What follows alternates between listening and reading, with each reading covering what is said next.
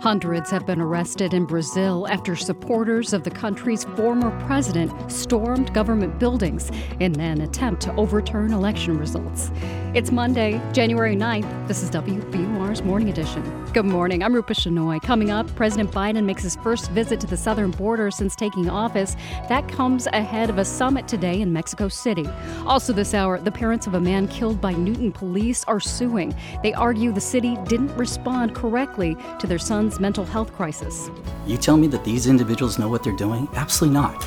And it cost Michael his life, us unbearable pain, and that's why we're suing.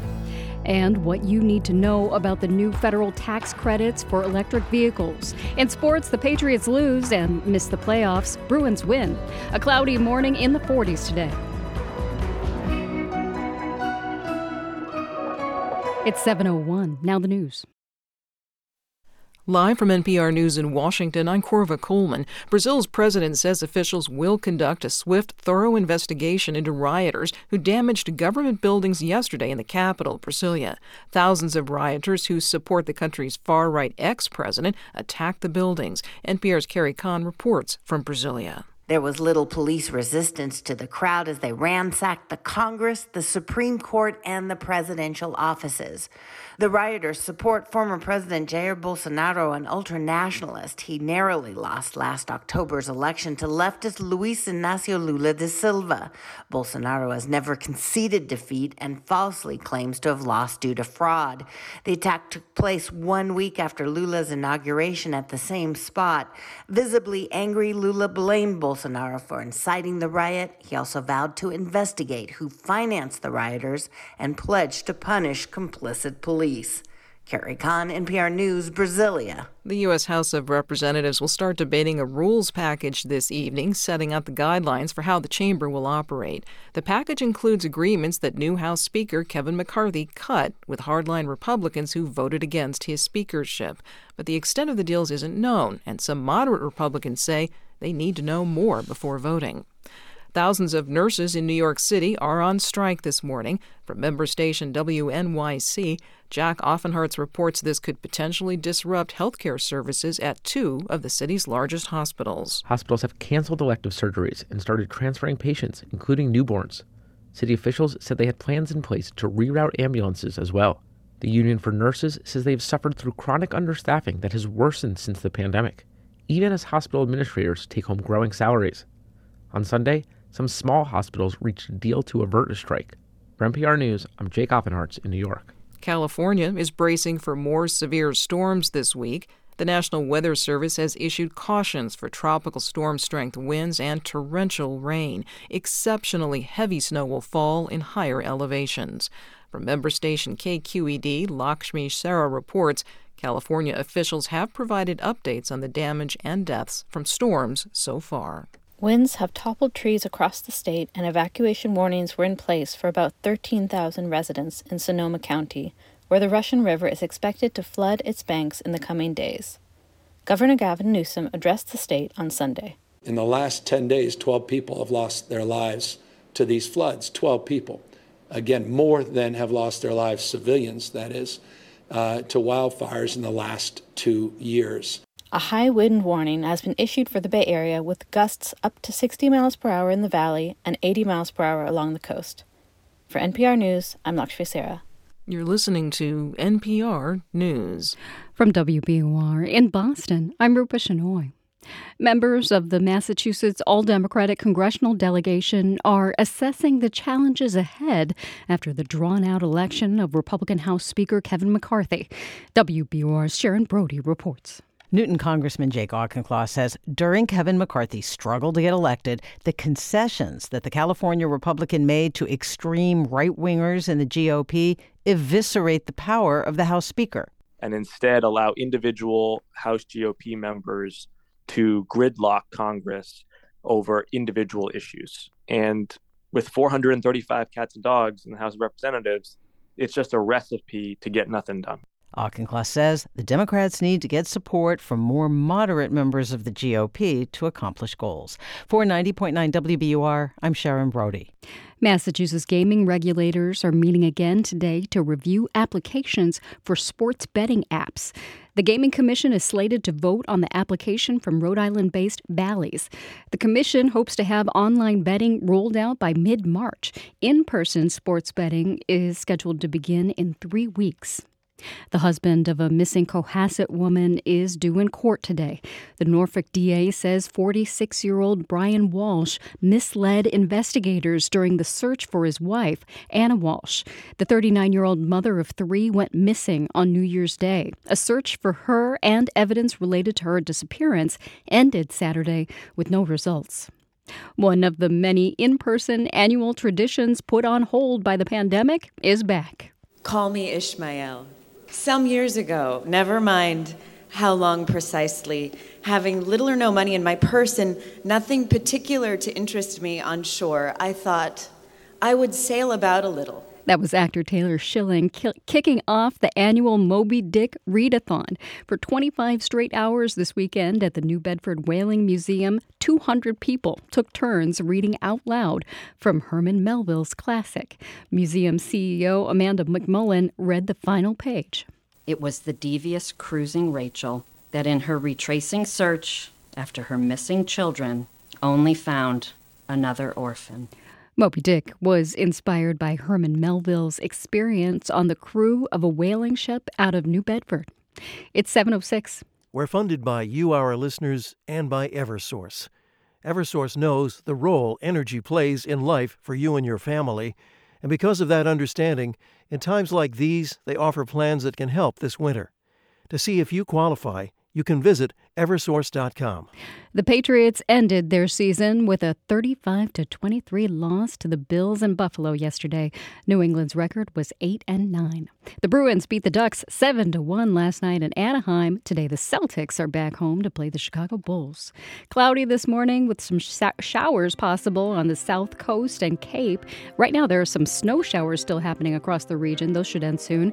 Clearing by the afternoon, high in the low to mid 40s. Clear overnight with temperatures in the 20s. Sunny tomorrow and near 40. Right now it's 34 degrees in Boston at 707.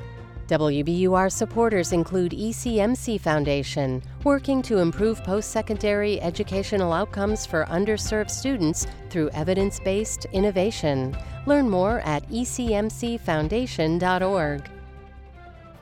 It's Morning Edition from NPR News. I'm Dwayne Brown in Culver City, California. And I'm Leila Fadel in Washington. President Biden is in Mexico for a summit of North American leaders. It's the first time a U.S. president has visited the country since former President Barack Obama attended the summit nine years ago. Biden was received in Mexico City last night by President Andres Manuel Lopez Obrador. Now, they plan to spend the next couple of days meeting with each other and with Canadian Prime Minister Justin Trudeau and migration is likely to be a top issue. So we're going to go to NPR's Eyder Peralta, who's in Mexico City. Good morning, Eyder. Good morning, Leila. Okay, so broadly, what is the objective of this summit? What do these leaders hope to achieve? You know, these uh, meetings are jokingly called a meeting of the three amigos, but I spoke to Julian Ventura, who used to be the deputy foreign secretary under President Andres Manuel Lopez Obrador, and he said, Don't let that moniker fool you. Let's listen. It's a massive three way relationship. You know, North America accounts for one third of global GDP. It's a trading superpower. And this summit is happening in the shadow of the pandemic when supply chains from China have been disrupted and the relationship between China and the West uh, is so strained. Yeah. So there will be no doubt a lot of talk about nearshoring, which is getting stuff built in these three countries so there is less dependence on China. And all three countries uh, see this shift as a win. Um, but this is a huge relationship, and these meetings tend to talk about a lot more than the economy. So lots of of other things will be discussed. Okay, so now President Biden made a border stop in El Paso on his way to Mexico yesterday. Mm-hmm. So is that foreshadowing? Will migration be the issue that's going to dominate these talks? Yeah, I mean that's a it's a huge issue and it's a prickly issue. Some officials here in Mexico have expressed reservations about some American policies. But by and large, the US and Mexico are aligned on immigration. For example, the US has just announced uh, that Cubans, Nicaraguans, Venezuelans, and Haitians will be deported back to Mexico if they cross the border to seek asylum. And that policy would not be possible if Mexico didn't agree to receive them. One analyst I spoke to said that Mexico and the US have come to an agreement that what they want to do is deter migrants uh, from ever leaving their countries in the 1st mm-hmm. place. Now, last week we also heard about the arrest of one of Mexico's biggest drug lords and the violence that followed that. How much attention will be on security? A lot of attention. Uh, the U.S. is looking to Mexico to fight the drug war more effectively. Essentially, most of the fentanyl that ends up in the U.S. comes through the southern border. And uh, as you mentioned last week, Mexico arrested the son of notorious drug lord El Chapo Guzman, um, who is thought to be a huge fentanyl uh, dealer. Okay. And the press here called his arrest a gift to President Biden. On this side of the border, uh, Mexico is complaining about the number of guns that keep flowing from the U.S. to here. Uh, the Mexican government blames the U.S. for the violence here, and they have expressed frustration that the American government is not doing enough to stem the flow of weapons. Now, Eyder, leaders will only be meeting for a pretty short time. Are there mm-hmm. issues you're watching that might fall by the wayside? I think Haiti, um, it's essentially a failed state. Months ago, the de facto prime minister asked for help, and all of these three countries, the US, Canada, and Mexico, have played key roles in the past, and they could actually mount an international response to help. But I think it's an open question whether Haiti will even come up in these talks. Wow. Eyder Peralta reporting from Mexico City. Thank you so much. Thank you, Leila. President Biden's new border enforcement plan is receiving criticism from all sides. Republicans view it as too little, too late. Some Democrats think it doesn't address the humanitarian situation on the border. So let's ask an immigrant advocate who is actually there. Fernando Garcia is executive director of the Border Network for Human Rights. He joins us now from El Paso, Texas. Fernando, welcome to the show. What did you make of the president's visit there yesterday? Uh, hi, good morning. Uh, well, I believe there, there's a sense of uh, some disappointment because of, I mean, because of the, visit was just lasted less than three hours, maybe. And I don't believe that the president got to know the extent of the humanitarian crisis here in El Paso. We had um, a lot of families in the streets right now on the freezing condition, many of them refugees asking for asylum, and they are being left in the limbo because of the new policy. Now, your organization works with people on the ground. Uh, we heard that the president didn't run into any migrants yesterday on his visit. How will uh, this change in plan affect your organization specifically? Well, I mean, we're we are been in the ground for the last, I mean, for many years, but in the last few weeks, we've been helping uh, these refugee families that actually don't have anything uh, in downtown El Paso mm. and then being exposed to uh, immigration rates. So we had been able to provide some kind of uh, relief. But I think at the end of the day, I think uh, we are very concerned that most of those families will be expelled uh, under the new guidelines and the new policy of the president. And I think that is a, a horrible idea. I mean, we're having families that are literally looking for protection and, and they, are, in in, they don't have a solution right now and more and more families seem to be coming. How is El Paso dealing with this crisis? Well, you know, El Paso is a very welcoming city. I mean, everybody's putting some effort together. I mean, NGOs, uh, churches, local governments. Uh, but I do believe that this is not sustainable. I mean, this is this needs a long-term solution. I mean, we had explained it in the past. We need uh, welcoming centers uh, in the long run, where in any crisis, uh, the federal government will be able to actually run these welcoming centers and provide shelter, legal support, and other services to these migrants because as much as we can do in El Paso is not enough. Yeah, the surges at the border are not new, uh, Fernando. The, uh, of course, the Biden administration says these new policies, though, will help relieve pressure on the overstretched immigration system. They also say it'll make the process of coming to the U.S. safe and humane. What do you think about these policies and how they'll play out starting now? Listen, I, have been doing this for 25 years. I don't believe that these new guidelines and these, these new policies at the border are going to make any difference. I mean, the, it doesn't resolve the root causes of migration. It's, it, it doesn't resolve the asylum uh, broken system. I mean, we cannot think that just one online application is going to resolve the need for people coming to pro- looking for protections. But I think what is very sad is that the president once criticized Title 42, which is a, a health provision used by the Trump administration as an enforcement anti-immigrant agenda. And now uh, he's expanding it to these other communities. So what we're going to see in the short run, uh, in, in, the short run, is thousands uh, of uh, Haitians, Cubans, Venezuelans, Nicaraguans being expelled massively to Mexico. So, Mr. Garcia, if you had a chance to make a change and could get the administration to go along with it, what would that be? Three things. The first one would be to to provide some kind of way uh, some kind of parole for the, those refugees, migrants that are already in the United States. Those ones that are in the streets right now uh, under freezing conditions, they need a human approach, a humanitarian solution. Secondly, I think the president should have a more uh, heavily investment on welcoming centers along the border. And, and finally, I think there's a there's a this this idea that we need to accomplish immigration reform. And I think even though it's, it's going to be complicated to, poli- to the uh, congressional composition right now, I think it's, it's urgent to start serious conversations about it. Thank you so much. Fernando Garcia is executive director of the Border Network for Human Rights. He spoke with us from El Paso. Thank you. Thank you.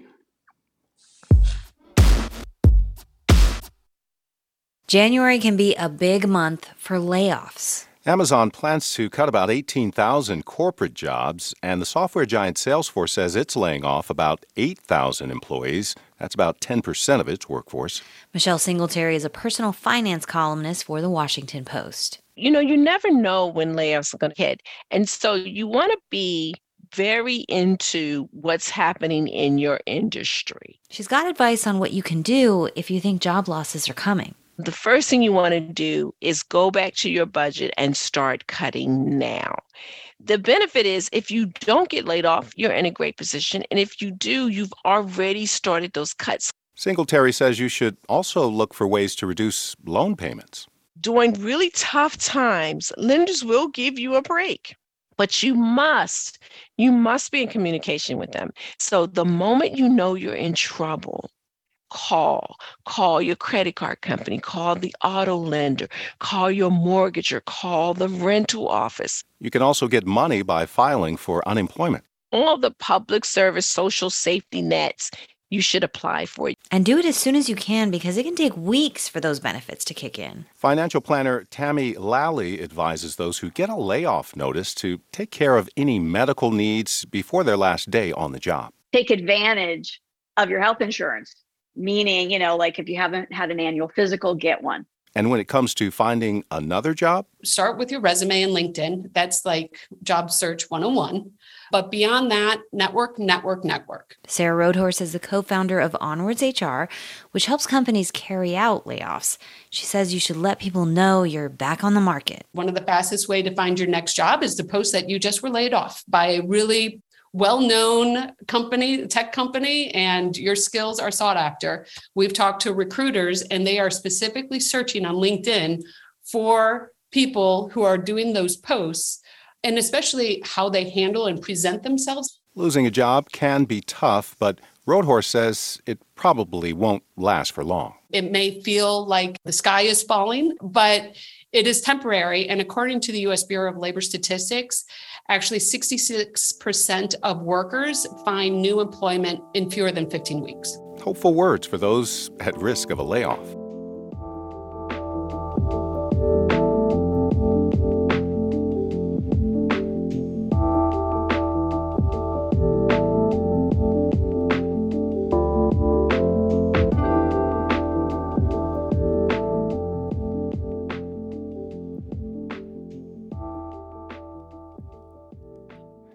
This is NPR News. This is 90.9 WBUR. I'm Rupa Shenoy. Coming up, Idaho lawmakers are considering a bill that would ban public drag shows. It's 719. I'm Susan Stamberg. When the time comes for a new car, consider donating your old one to us. We will turn it into your favorite programs. Here's how. Just go to WBUR.org. We're funded by you, our listeners, and by Metro West Subaru, where same day and next day service appointments are available. Service until 9 on Route 9 in Natick. And Bass Berry and Sims Healthcare Law Practice, advising academic medical centers and healthcare providers on complex legal matters nationwide. More at bassberry.com. After a series of botched executions, the state of Alabama is moving toward a fix. It could soon begin executing death row inmates using nitrogen hypoxia, or death by lethal gas. And it's not alone. Oklahoma, Mississippi, Missouri, California, Wyoming, and Arizona all have legalized execution by gas. We'll take a look at why. That's on point this morning at 10 on 90.9 WBUR, Boston's NPR news station.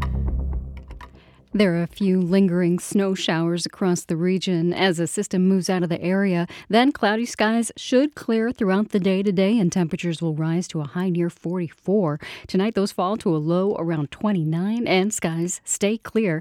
Tomorrow, mostly sunny with a high near 40. Right now, it's 34 degrees in Boston. Today on Radio Boston, living on minimum wage. The pay rate is now $15 an hour in Massachusetts. That's one of the highest in the country, but some question whether it's enough to live on here. A closer look today at 11 and 3 on Radio Boston. It's 721.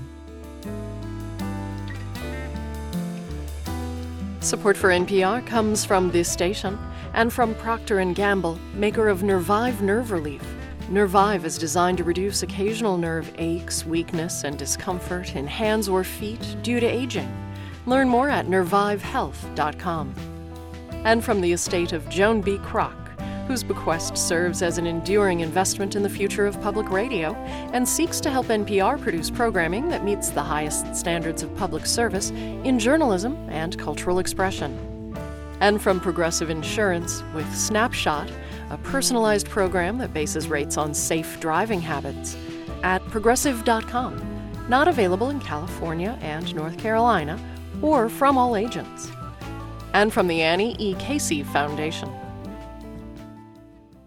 This is Morning Edition from NPR News. I'm Leila Fadel. And I'm Dwayne Brown. Classes are canceled this week at an elementary school in Newport News, Virginia. That's where police say a first grader shot a teacher. As Michelle Hankerson, a member station WHRO, tells us, it's not clear how authorities will respond to the unique legal and ethical questions presented by the shooting at Rich Neck Elementary. On Friday, after the shooting, school superintendent George Parker was simply frustrated. I'm sounding like a broken record today because I, I, continue to reiterate that that we need to keep the guns out of the hands of our young people. Newport News police haven't said much other than a first grader fired a gun at the teacher and it was not accidental. The teacher was critically injured but is improving. In Virginia, children younger than 14 aren't likely to go through the normal criminal justice system. Kids who commit violent crimes may not understand their actions have repercussions, or in the case of shootings, that there could be permanent consequences. Authorities have so far declined to comment on potential charges. Mike Mullin is a Newport News lawyer who spent most of his career working on cases involving children. He also represents the city in the state legislature.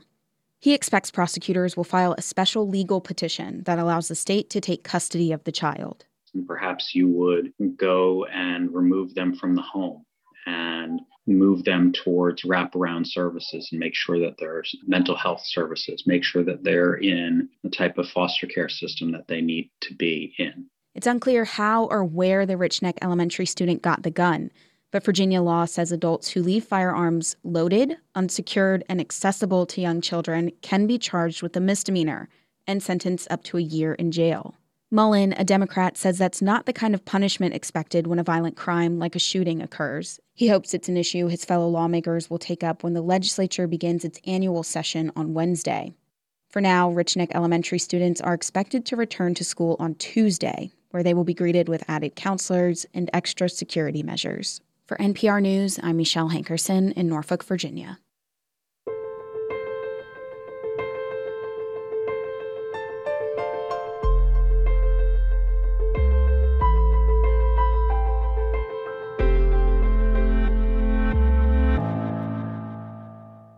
While Democrats nationally fended off huge Republican gains, it's a very different story in some state houses. Idaho, for instance, moved even more to the right. Lawmakers convening there today will consider a bill backed by conservatives that would ban public drag shows. NPR's Kirk Siegler is in Boise. A short walk from the Idaho State House in one of the nation's most far right controlled states, there's a large popular queer nightclub. The balcony in the heart of Boise's downtown entertainment district is, if nothing else, a symbolic sign in a corner of the country not long ago labeled the hate state. And it is funny because everyone has their idea of Idaho, and it, there, it is that way to a point. The club's event director, Dugan Jackman, says Idaho, mostly its liberal leaning and fast growing capital city, has come a long way on LGBT rights. When I first moved here, I was scared to walk down the street with my husband holding his hand, and now I, I don't really give a I, I don't care who sees me hold my husband's hand. I don't see who sees me wear nail polish or who knows that I'm queer. As in recent years, last summer, Boise's Pride Festival drew thousands of people with hometown companies like Albertsons, Simplot, and Boise Cascade as major corporate sponsors. But this is a divided America, and in Idaho, there was backlash. Short drive into the suburbs is the Idaho Family Policy Center, run by Blaine Conzatti from inside a small evangelical church. The 31 year old was aghast to learn that recent Pride schedule included a drag and lip sync show with kids, supervised by parents. You know, this was a huge wake up call, I think, to, to many families throughout the state that in our public parks, this type of, you know, deviant sexual behavior is being peddled to our kids. And through that, our kids are being sexualized. In Boise, the state GOP pressured businesses to pull out of Pride. Most didn't, but the kids' event was still canceled. Now, Conzatti wants the legislature to ban all public drag shows. And with conservative Republicans holding a supermajority here, there's a chance they will. When you realize that drag is inherently sexual to begin with, you have a biological male who's impersonating the sexual characteristics of a woman, doing provocative dancing, you know, simulating masturbation and grabbing their genitals. 30 year old drag performer Frida Knights says Conzatti doesn't know what he's talking about. It's, it's ignorance. Knights is a stage name. We're not using her real name because she's concerned about repercussions. People just coming and, you know, uh, just attacking us and not really knowing what we're doing. She's a former Boise State University cheerleader who grew up in Idaho when being gay mostly meant staying underground. She says drag is about art and hope, and performances in a public park or a family friendly event in a library are intended to show kids from small towns, especially, that it's okay to be different. 21 and up shows are geared to adults. You know, that they're like, okay, let's let's hit them here. This might be, you know, a way to try to sort of eliminate them. And it's just awful. If Idaho's bill passes, shows at the Balcony Club will go on. It's a private business, but people here are worried they could be the next target. How we doing, Balcony Club? One recent Sunday night, a large crowd cheered and partied at the weekly competition Boise's Next Drag Superstar. Frida Knight sat off to one side with her drink beaming. Drag performance is just so powerful, and that's probably why they fear it, you know? And conservatives are open about a bigger agenda. Some want to ban shows outright in the near future.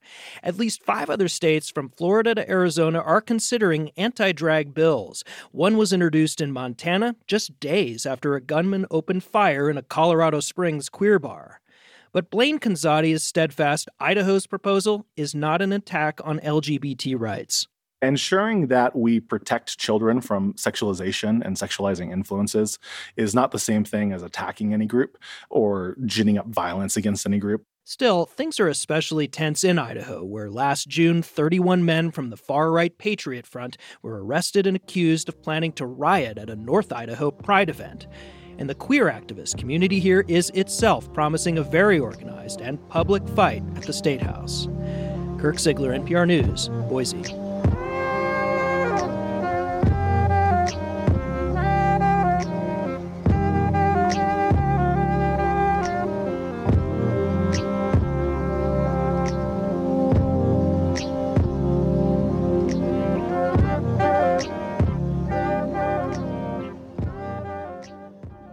This is NPR News. This is 90.9 WBUR. I'm Rupa Shenoy. Coming up, China has discarded one of the last remnants of its zero COVID policy, a mandatory quarantine for inbound travelers, marking a global shift. And we break down what exactly is entailed in the new tax credits for electric vehicles that kicked in with the new year. It's 729. And a quick reminder as you head out the door, whether you're headed to work, the gym, or to drop off the kids, you can keep listening to WBUR on the WBUR mobile app. Aubrey Gordon's new book debunks myths about weight and body size, like the idea that being fat is a choice. Researchers have been clear for years that our body size isn't solely or even primarily the result of our own choices. I'm Mary Louise Kelly. Her book, You Just Need to Lose Weight and 19 Other Myths About Fat People, this afternoon on All Things Considered from NPR News. Today at 4 on WBUR. Live from NPR News in Washington, I'm Dave Mattingly. Lawmakers in the House are expected to get to work today now that they've elected a speaker. It took several days of voting before Republican Kevin McCarthy eventually won the speaker's gavel. He was approved in a 15th round of voting. NPR's Deirdre Walsh says McCarthy agreed to a number of concessions with a group of conservatives who'd been opposing his nomination. McCarthy agreed to a slew of rules changes. Some of them are widely supported by House Republicans, things like votes on the floor on amendments, giving 72 hours to read bills before votes. We should also note this rules package would gut the Office of Congressional Ethics at a time when New York GOP Congressman George Santos admitted he fabricated much of his record and is facing federal investigation for potential campaign finance issues. Thousands of nurses are on strike at two of New York City's largest hospitals. Nancy Hagans is president of the New York State Nurses Association. She says pay is an issue for the nurses, but she says it's not the most important one. Our sticking point is safe patient care, safe nurse to patient ratio, safe staffing. This is our number one priority. About half the nurses who walked off the job this morning are from Mount Sinai Hospital in Manhattan. This is NPR News from Washington. From WBUR in Boston, I'm Rupa Shenoy. Doctors and hospitals in Massachusetts are keeping a close watch on COVID numbers this week. The combination of holiday gatherings and the contagious new subvariant has already contributed to a doubling of COVID hospitalizations over the past month. But as WBUR's Priyanka Dayal McCluskey reports, this third winter of the pandemic looks different than the last one.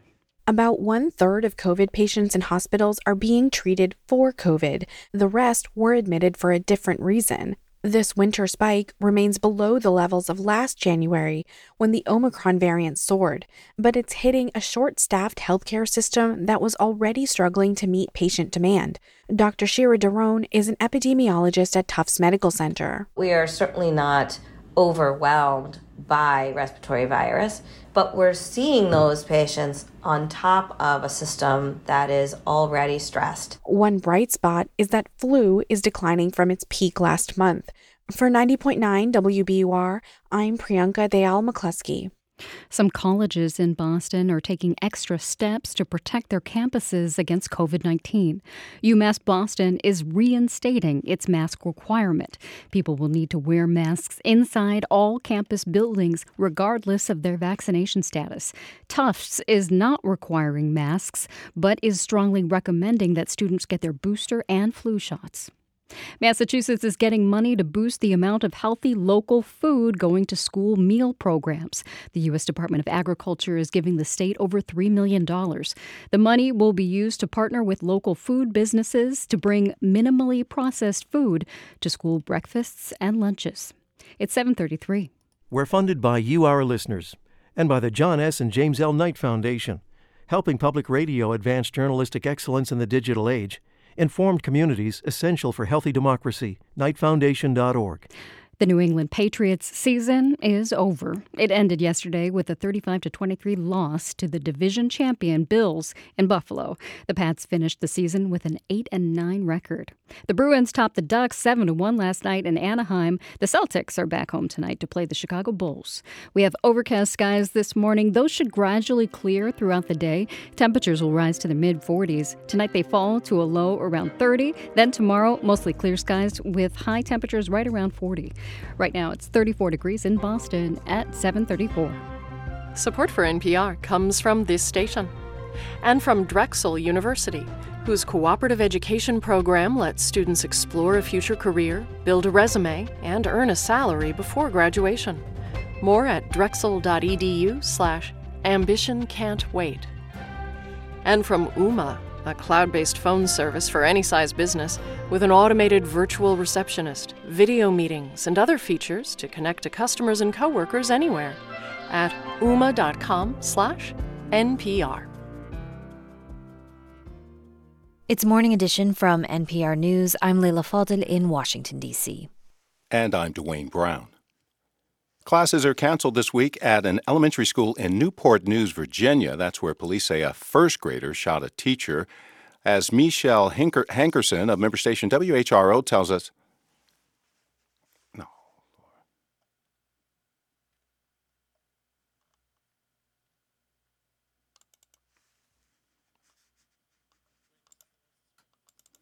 Okay, sorry. I can't get out of that.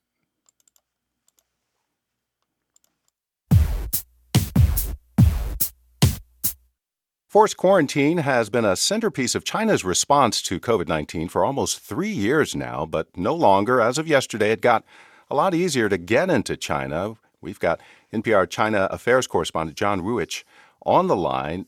John, how significant is this new policy, say, for the day to day life in China? Yeah, well, about a month ago, China started dismantling its zero COVID policy, and this is really a big step. It marks the end of what started in 2020 when the government effectively closed its borders and started quarantining inbound passengers. Those quarantines varied from five days to as many as three weeks, and, and now things are just shifting back to normal. I chatted with Sjoerd Den Daas, who's a journalist with NOS, the Dutch public broadcaster. He had just crossed the border from Hong Kong into China. Tens of thousands of people did so yesterday. Uh, it was a piece of cake, he said. Uh, before, let me tell you, crossing this border literally took hours. You had PCR tests and paperwork and waiting and then more waiting and then a bus to a mystery quarantine hotel. But he said he was out in about 15 or 20 minutes on the other side, just like the pre pandemic normal for the first time in three years.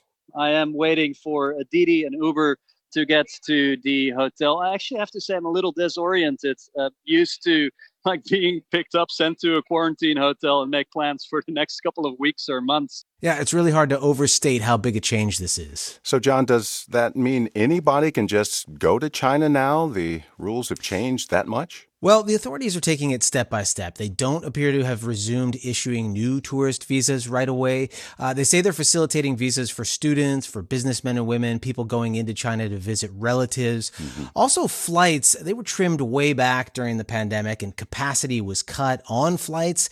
China says those capacity limits are removed and that there will be a phased in increase of flights. So that'll take some time.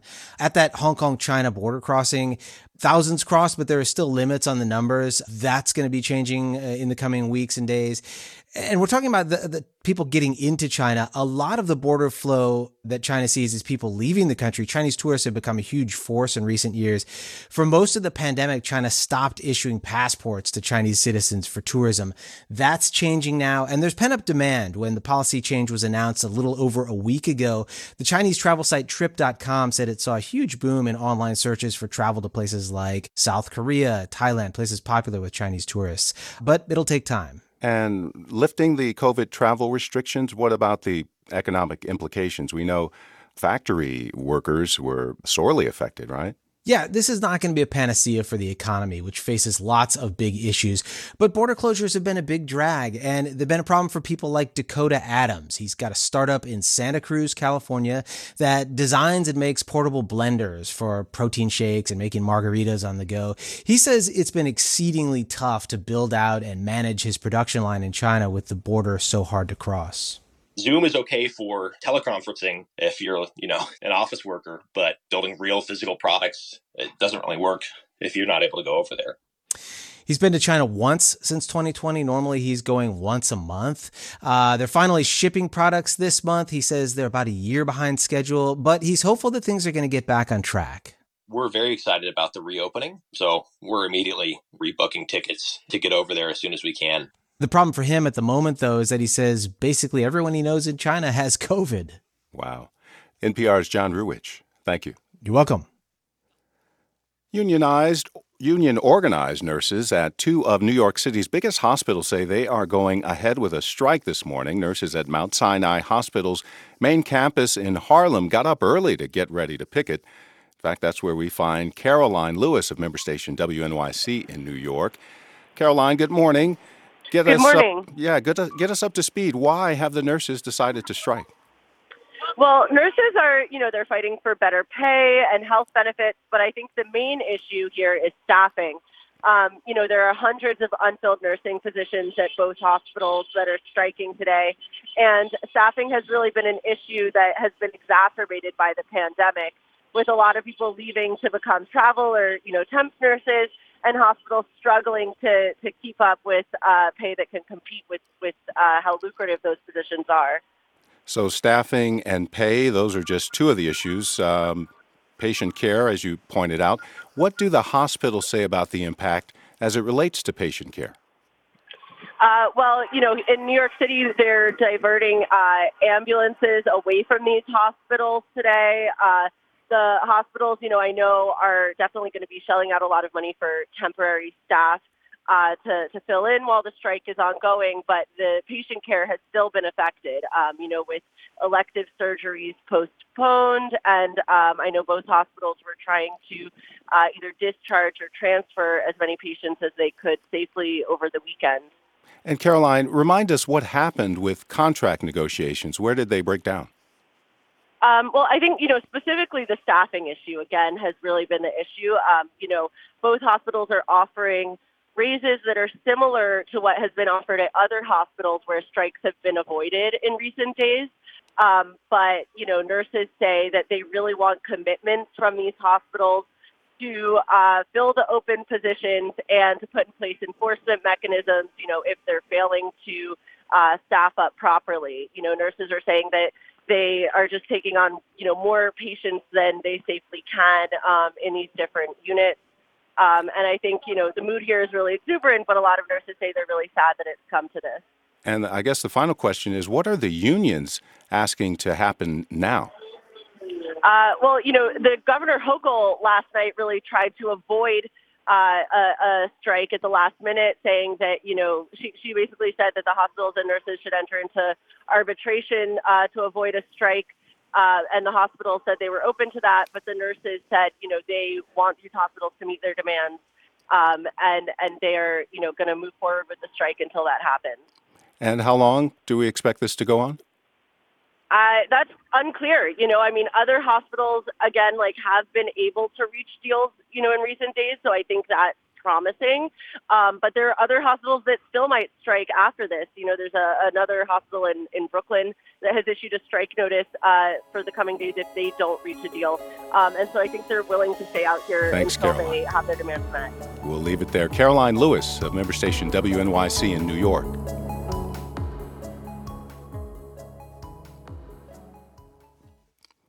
This is NPR News. I'm Rupa Shenoy in Boston. Coming up next on Morning Edition, WBUR's Deborah Becker talks to the family of a man fatally shot by Newton police. They filed suit arguing officers didn't respond correctly to his mental health crisis. And in our next hour, Harvey Weinstein will be sentenced today in California for rape and sexual assault. In your forecast, skies should clear throughout the day today, and we'll have temperatures in the mid 40s. Tonight, low 30s. Skies stay mostly clear tomorrow. It'll be in the upper 30s and low 40s. Right now, it's 34 degrees in Boston at 743. WBUR supporters include Eversource. Eversource knows the role energy plays in life for you and your family, and because of that understanding, in times like these, they offer plans that can help this winter. To see if you qualify, you can visit eversource.com. Now, in business news, most Massachusetts business leaders remain confident in the state's economy, but their concerns are shifting in the new year. WBUR's Dan Guzman has more on the new Business Confidence Index from the Associated Industries of Massachusetts. The confidence index dropped about three points from last December compared to the year before, down to a 54 out of 100. Chris Geehern, the group's executive vice president, says overall, that's still a good score. While confidence may have waned a bit at the end of 22, uh, Massachusetts employers are still overall uh, optimistic about their prospects in 2023. He adds that last year, employers' biggest concerns were supply chain issues and inflation, but that's not the case this year. The primary concern appears less about inflation and more about economic growth or economic slowdown. Geehern believes the first quarter will be key on whether those concerns are eased or not. For 90.9 WBUR, I'm Dan Guzman. It's 744. We're funded by you, our listeners, and by AL Prime Energy Consultant, providing wholesale and retail fuel products. Located in more than 60 communities in and around Greater Boston. alprime.com. This is WBUR's Morning Edition. I'm Rupa Shenoy. The family of a man shot and killed by Newton police two years ago has filed a civil lawsuit over his death. Although an inquest cleared officers of criminal responsibility, the man's family members say they've filed suit to try to improve the way police respond to mental health emergencies. WBUR's Deborah Becker reports. Huddling under an umbrella, Bob and Betsy Conlin visit their son Michael's grave. It's less than a mile from their Medfield home, decorated by heart shaped rocks. Whenever I go on a walk, and this is how I feel Mike gives me signs, uh, and I'll look down and there will be a heart shaped rock. Until now, the Conlins haven't spoken publicly about their son's death. Bob Conlin says he dropped off Michael, who was 28, at his Newton apartment after the holidays. A short time later, Medfield police told him his son had been fatally shot by Newton police. In the morning, he helped us take down the tree. Uh, there was nothing unusual whatsoever. He was in very good spirits. And then, um, you know, 24 hours later, he's dead. Uh, it's absolutely stunning. Conlin says police were aware of Michael's history of mental illness, including schizophrenia and bipolar disorder. He says Michael was afraid of police and sometimes questioned whether reality was a simulation. According to an inquest into the shooting, a Newton business owner had called police that day two years ago because Michael appeared disoriented and was carrying a kitchen knife. When police responded, Michael ran into his nearby apartment building. A social worker was with police but stayed outside because of safety concerns. The inquest, Bob Conlin says, showed the scene was chaotic. There's tons of officers in that building. The, the communication is horrible, but nobody knows who's in control. State police troopers had also responded. Several officers were crowded into a third floor hallway talking with Michael and waiting for trained negotiators to arrive. Officers were not wearing body cameras, but records show that Michael was asking to talk with his father and he was threatening to harm himself. Betsy Conlin says eventually police convinced Michael to drop the knife. Michael was complying. He put the knife down. He was listening and it was working. From the beginning, this should never have happened.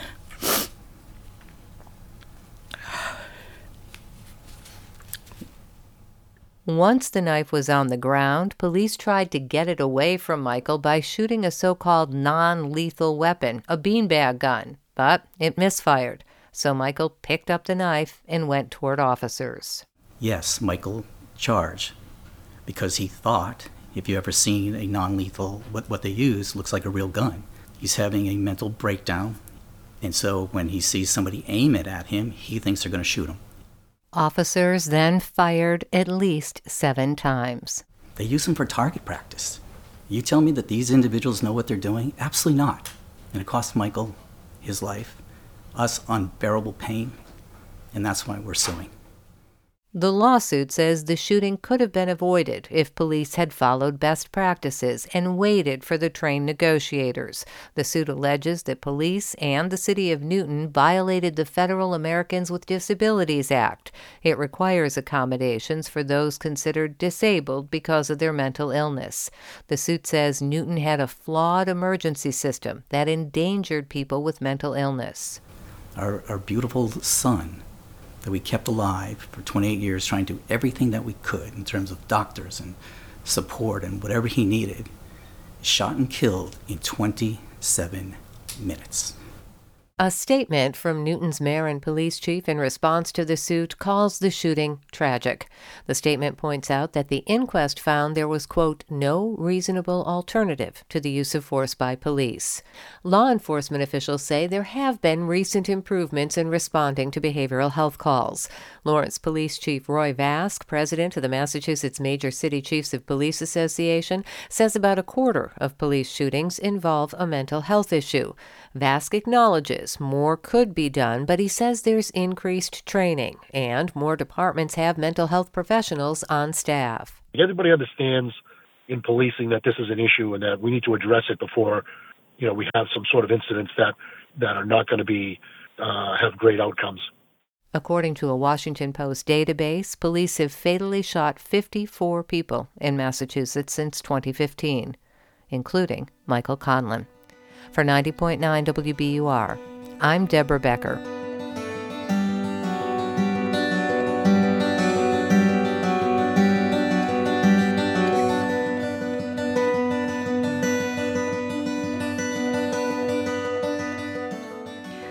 Powerful story there from Deb Becker. Another hour of Morning Edition is coming up, and later today at 11 is Radio Boston. Tiziana Dearing is here to give us a preview of the show. Good morning, Tiziana. Good morning, Rupa. I agree. Really powerful reporting yeah. from Deb there. Great follow up on that story. Um, we're going to look at the difference between minimum wage and living wage. Mm. So we have this interesting situation in Massachusetts. We're up to fifteen dollars an hour. Yep. You talked, you promoted this earlier in the show today, and that kind of puts Massachusetts ahead of the curve. There are a number of states who have done this, but it's at the high end, especially compared to federal minimum wage, which is about half.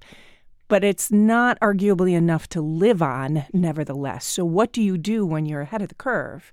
and yet not providing people a living wage uh, in a high cost of living state like Massachusetts? That's a great question. What else? So, we're also going to look at diversity in the state house. We mm-hmm. have a state representative and a state senator. What is representation? Uh, do we have population representation and what's lost when we don't, what we can do about it. So, some great conversations on policy today. I'm so glad you're checking in on that. That's Radio Boston today at 11. Thank you, Tiziana. Thanks, Rupa. It's 751. Support for NPR comes from this station and from Dataiku, a platform for everyday AI to help organizations make AI part of their daily business, designed to elevate people, teams, and companies. D-A-T-A-I-K-U.com. And from ezCater, committed to helping companies from nonprofits to the Fortune 500 find food for meetings and team lunches, tax exempt ordering and delivery nationwide at ezcater.com. A lot of people may be thinking about buying an electric car this year. There are lots of new models, and last year's massive climate bill included some big changes to the tax credits for buying EVs, but it's a bit complicated. Well, really, really complicated. NPR's Camila Domonoske joins us. Uh, the massive climate bill last year, uh, Camila, included some big changes, as I mentioned, in the tax credit. What are some of the biggest changes that you can tell us about that went into effect last week? Yeah, so for this $7,500 tax credit, one headline item is Tesla Model 3s and Chevy Bolts are eligible again. Those are best mm. sellers that had used up their cap under the previous version of the tax credit. Now you can get a credit for them again. Um, at the same time, a bunch of other vehicles that used to be eligible aren't eligible anymore, but largely because there's a new price cap that went into effect, but also some other restrictions. And then I also want to flag used vehicles are now eligible for the first time for a smaller tax credit. That is, of course, if you can find a used electric vehicle right now. Yeah, so some new EV restrictions in place. How do I Mm. figure it out? How do I figure out if I qualify? Yeah, so for a new vehicle, strap in, Dwayne, buckle up. This is going to be a journey. Step one is you go to the IRS website and you see if the vehicle that you want is even potentially eligible. And then you have to look to see what the price cap is because there is a different price cap for different vehicles. Oh my. And then you have to check the sticker price of the vehicle you want to see if the price is actually under the price cap. Hmm? Then get the VIN and confirm that the specific car you want was built in the United States. Oh my Because gosh. that's going to knock out a bunch of vehicles. And then if you've done all that, you kind of need to approximate your taxes for next year, for 2022, for 2023 that you're going to file in 2024, and make sure that your adjusted gross income is under 150 grand because there's an income cap now. And make sure your tax bill itself, what you owe, is at least $7,500, or else you Oh can't take advantage of this. Gosh. If you've done all that, you are eligible for a tax credit provided you buy the vehicle in about the next seven weeks. I don't even know if I want one now. So, so what do you mean the the next seven weeks? In March, everything's going to change again. There are more requirements, really strict ones, that are going to go into effect. They aren't in effect right now because the IRS couldn't figure them out. Um, But once they kick in, a bunch of vehicles won't be eligible anymore.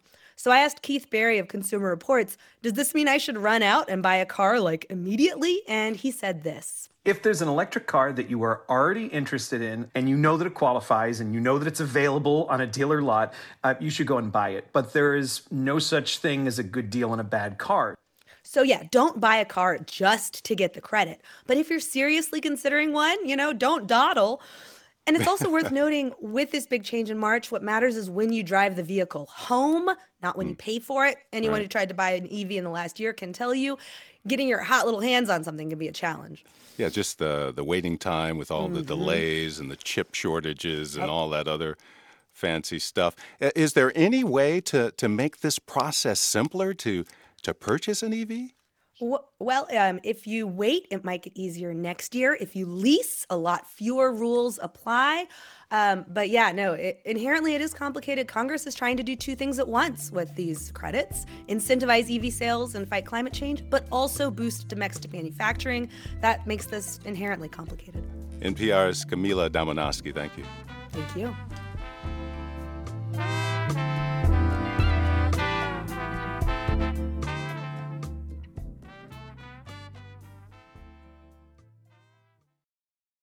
High energy prices and inflation are taking a toll on UK businesses, and researchers say smaller retailers are struggling to survive. Willem Marx reports. In Britain, a country long ago described as a nation of shopkeepers, many small store operators today are struggling to survive. 178, darling, thank you. In the town of Broxburn, just west of Scotland's capital city, Edinburgh, Waz Abbas has served his convenience store customers for 23 years. Perfect, thank you so much. Cheers, guys. See you later. But now, rising fuel costs are creating fresh financial pressures. everything that comes to your door is delivered. So the fuel is going to impact it irrespective of whether you're getting a block of cheese or a pallet of beer delivered. It is going to affect the cost of it. So it came to a point that businesses like ours couldn't absorb it any longer. His electricity bills have also more than doubled since November, partly a consequence of the conflict in Ukraine. Despite massive government subsidies, he's worried about raising his prices further in response. But how much can you put up a jug of milk? How much can you put up a bag of crisps? How much can you put up a bar of chocolate before you, the end user, thinks, well, actually, I can't afford to now eat that bar of chocolate? If this energy cost crisis continues, Abbas is concerned he'll either need to let staff go or else force his wife and himself to work for free. Other alternatives, he says, are even worse. Too many guys now are looking at actually either we will survive this year or we will close our door and walk away and rather than pay the bills. That's where it's got to. Across Britain, many retailers are facing similarly tough choices. The Centre for Retail Research found that more than 11,000 independent stores closed in 2022 alone. Professor Joshua Bamfield published those findings. A lot of retailers have said to themselves, there's no way we can turn the shop into a paying proposition. We're paying to keep it open, so we might just as well close it. He says the UK's current recession and inflation are only partly to blame. The move to online shopping's played a huge role too by creating short term uncertainty. We talk about crisis. The British retail industry is in a stage of transition. I think that it, within a couple of years, it should be clearer what the right answer is in every area and retail will be in a rather better position. In the meantime, government support is seeking to stabilise the situation for shop owners, with lower tax rates and support for utility bills, at least through this winter. But long term trends in the changing behaviour of British shoppers could create new opportunities too, says Harvir Dhillon, an economist at industry trade group the British Retail Consortium commerce isn't just opening up a store now and having a warehouse to store your goods and your various different products. It's barely possible in today's economy for somebody to, to start up a business and start promoting it on Instagram and get a micro retail business off the ground that way. Waz Abbas says he's adapting to digital retailing as best he can. But by the time his kids are his age, he fears Britain's centuries old tradition of shopkeeping may have become a thing of the past. For NPR News, I'm Bill Marks in London. This is Morning Edition from NPR News. I'm Leila Fadel. And I'm Dwayne Brown. We're funded by you, our listeners, and by Zevin Asset Management, building socially responsible investment portfolios that help create a healthy planet. Learn how to have impact at Zevin.com. And Bass, Berry and Sims Healthcare Law Practice advising academic medical centers and healthcare providers on complex legal matters nationwide. More at bassberry.com. I'm On Point Executive Producer Jonathan Dyer, and this is 90.9 WBUR FM Boston, 92.7 WBUH Tisbury, and 89.1 WBUH Brewster. Listen anytime with our app or at WBUR.org. WBUR, Boston's NPR news station. Brazil's president is condemning supporters of his predecessor who stormed the country's Congress yesterday, smashing windows, setting fires, and beating police officers. It's Monday, January 9th. This is WBUR's Morning Edition. Good morning. I'm Rupa Shenoy. Coming up, the U.S. Congress gets to work today now that the House finally has a speaker. Republicans are expected to prioritize cuts to IRS funding. Also, this hour, there's been a surge of interest in CPR since Buffalo Bills safety Damar Hamlin collapsed at a game last week. This is a wake up call and shows you how critical it is that people learn CPR. Intervention, even by a bystander, could save a life. And WBUR's senior health reporter explains why local doctors are hopeful despite increasing COVID cases and hospitalizations. Even among patients with COVID, they're less sick than patients were overall in the earlier days of the pandemic. Clearing today in the 40s. It's 801. Now the news.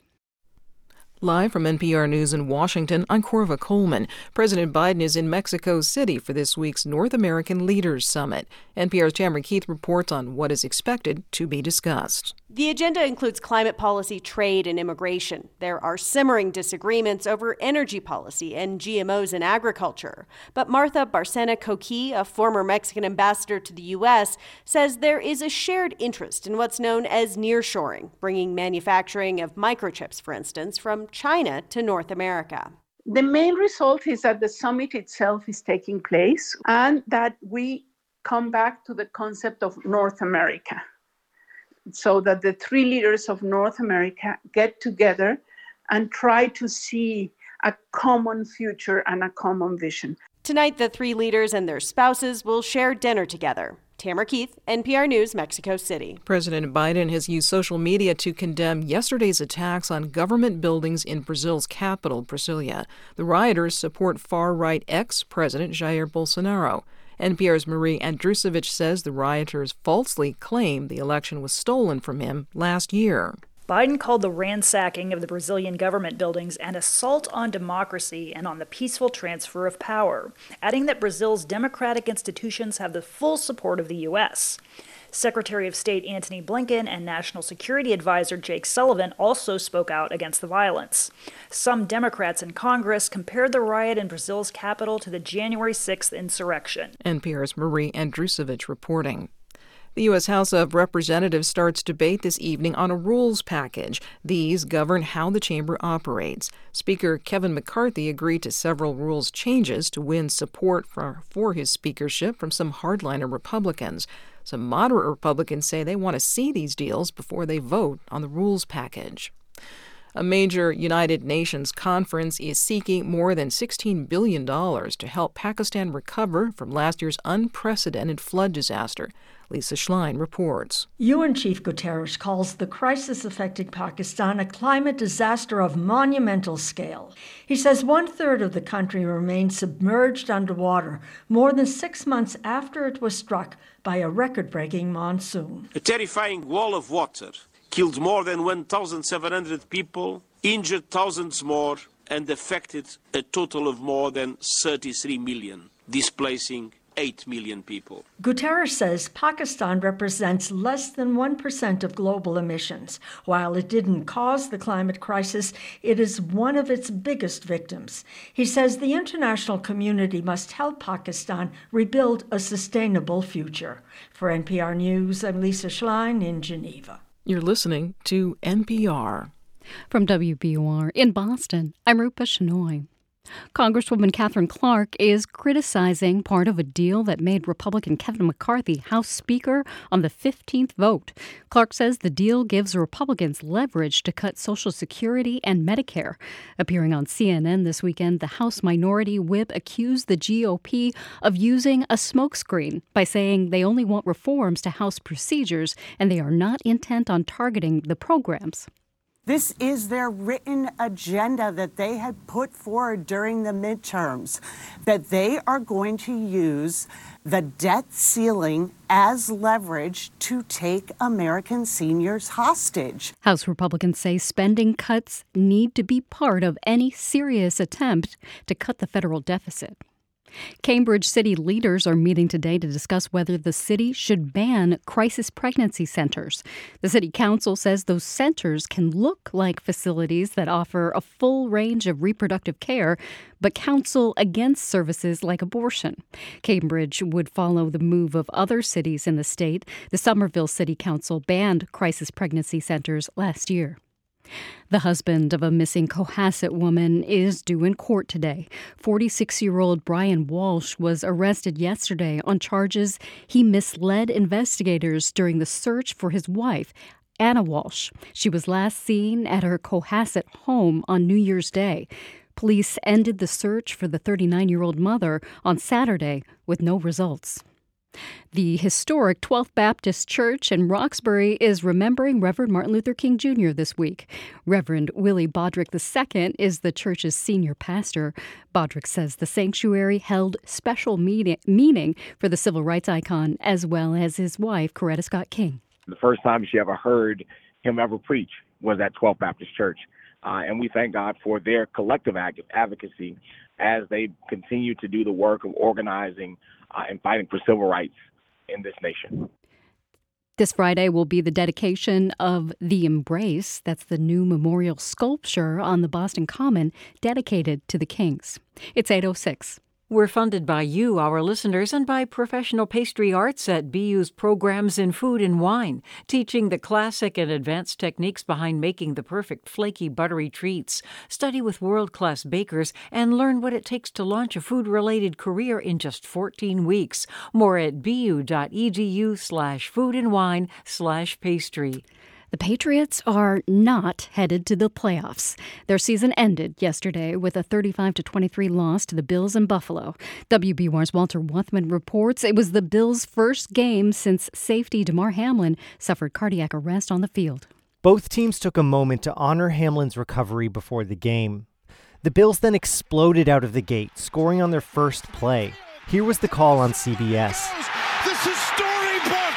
An opening kickoff return for Damar Hamlin, and this place is absolutely going wild. Patriots coach Bill Belichick said his team played hard but made costly mistakes. Proud of the way our guys competed.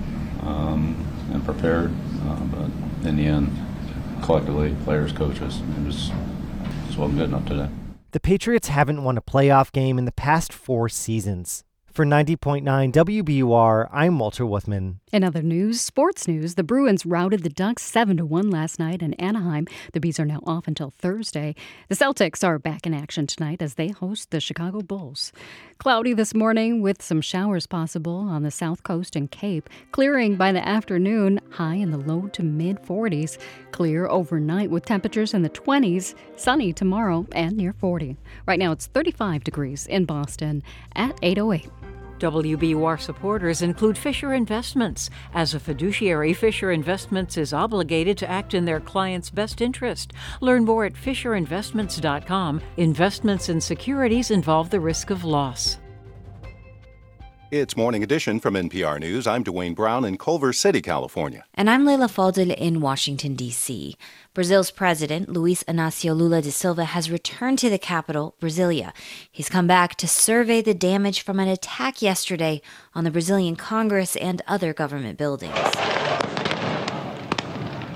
Thousands of supporters of former President Jair Bolsonaro marched across the capital to the plaza that houses Brazil's Congress, Supreme Court, and presidential offices. President Lula da Silva called the rioters fascists and said they will be identified and punished. NPR's South America correspondent Carrie Kahn is in Brasilia. Hi, Carrie. Hi, good morning. Good morning. So this sounds very familiar, a lot like what the U.S. experienced on January 6th at the Capitol building two years ago. Mm-hmm. What motivated these supporters of Bolsonaro to storm the Capitol and vandalize government buildings? The, the similarities are, are quite striking. You have Bolsonaro, who's a one term president from the far right, who lost the election and refused to concede.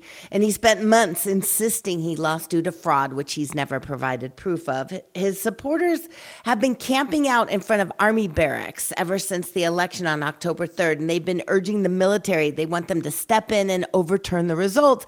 Yesterday, they amassed in great numbers here in Brasilia. Some 40 buses had had arrived in the capital, and they march escorted by police to the government esplanade, where you said that, where they have the Congress, the Supreme Court, and the president's office. Once there, they just trash those offices. Images of the mayhem are devastating. They smashed windows, they broke furniture, they set fires. They were violence against the few police that did try to hold the line. One video was particularly disturbing. It was showing the crowd turn on this lone police officer on a horse. They just pulled him off the horse and were beating beating him with sticks, and wow. hundreds have been arrested. Wow, it does sound so similar. When President Lula da Silva spoke about this, did he say how he plans to respond?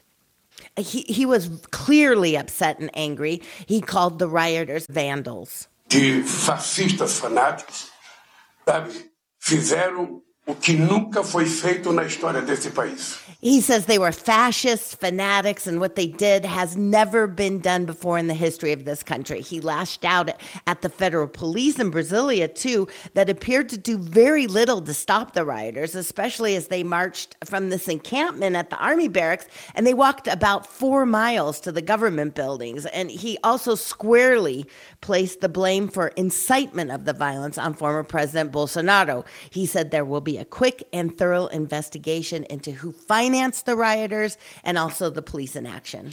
What about Bolsonaro? I mean, these are his supporters. Where is he? What is he saying? Last night, Bolsonaro tweeted his, he condemned the, what he called illegal acts, and he said that he was not responsible for the rioters' actions, though.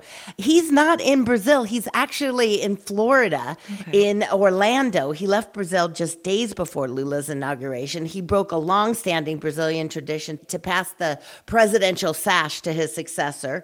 He really had remained practically silent after losing the election last October, and many of his followers have just been frustrated by this silence and then his leaving the country. The attack was exactly one week since Lula was inaugurated. It was at this exact same site. So that may be why they chose this day, even though the government isn't working on a Sunday. That's NPR's South America correspondent Carrie Kahn in Brasilia. Thank you so much. You're welcome. Oliver Stuenkel is a professor of international relations at the Getulio Vargas Foundation in Brazil. He joins us now from Sao Paulo. Welcome. Thank you, Leila. Good morning. Good morning. So, as we heard from our correspondent, Bolsonaro's supporters have been protesting the election results since officials announced his loss. They've been camped out for months. In your view, was this attack a surprise? Actually, not at all. Uh, in fact, uh, for the past two years, since attackers invaded the Capitol in Washington, analysts have been saying that something similar could happen in uh, Brazil. And at the time, when January 6 happened, Bolsonaro's son actually publicly came out rooting for the invaders and, and even said that if they had organized better, they could have achieved most of their aims. Mm. Bolsonaro has also uh, not recognized initially the legitimacy of the Biden administration, has uh, shared a lot of views and, and ideas of, of, Donald Trump about, uh, you know, that the election was supposedly rigged. So in a way, there's so many parallels between the two leaders that it was fairly obvious that something like, uh, you know, a, a January 6 scenario could happen uh, in Brazil. What is most surprising to me is that security forces have done almost nothing to stop the invaders because, differently from the US scenario where police was genuinely surprised because this had never happened before, there were a lot of people saying, we need to be careful. There's thousands of pro Bolsonaro supporters asking for a military coup, and they're in the capital. They've been in the capital for weeks. They may end up doing the same. So these attacks were directly inspired by what happened here in DC? Well, I would certainly think so because this has, you know, never happened in Brazil before. Uh, and I think that when Bolsonaro until recently looked towards the United States, I mean, sort of the, the Trump post-election strategy uh, has been quite successful because, you know, he's still uh, the leader of the opposition. He could still be the presidential candidate next year. Uh, he's still got lots of support uh, in the Republican Party. So I think to some extent, uh, Bolsonaro uh, is certainly looking towards a, a similar strategy. I would uh, say it's you know very likely that this is largely inspired by events in Washington two years ago. How else may that relationship between Bolsonaro and Trump affect politics in Brazil?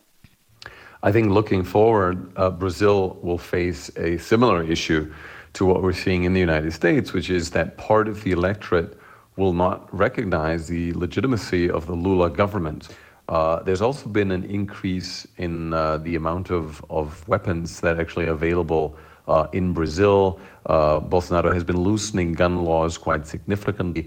Uh, so there's a lot of concern about uh, you know armed political violence of the type that we've seen in Brasilia. Now this could occur uh, elsewhere in the country. So I think this um, has the potential to erode democracy and deepen polarization. Brazil is the biggest economic power in the region. And if we could just take a view, a larger view here of the geopolitical significance, you know, what will happen in the bigger picture? Well, just like the United States inspiring, uh, you know, political events around the world, Brazil uh, is the largest uh, country in, in, Latin America. And uh, during the uh, past four years, several leaders across the region have emerged that uh, certainly inspire uh, themselves in, in Bolsonaro. So we've uh, now seen sort of a anti-democratic nationalist right-wing um, candidates emerging in countries like Chile, which until then had been, you know, fairly stable and, and, and not polarized. Uh, we've seen anti-establishment uh, figures emerging elsewhere, which uh, utilize same similar strategies to Bolsonaro. And um, I think that even though he's, Bolsonaro is no longer president, he still has the capacity to destabilize politics in Brazil. There's certainly an interest in the international community that uh, Brazil's democracy can go back to normal because unless it finds its equilibrium again, it, I think, will struggle much more to tackle many of the uh, economic issues. And unless there's domestic stability, uh, I think we can't really count on Brazil being a constructive member, addressing and participating actively in finding solutions to glo- global problems. Oliver Stuenkel is a professor of international relations at the Getulio Vargas Foundation in Sao Paulo. Thank you so much. Thank you for having me.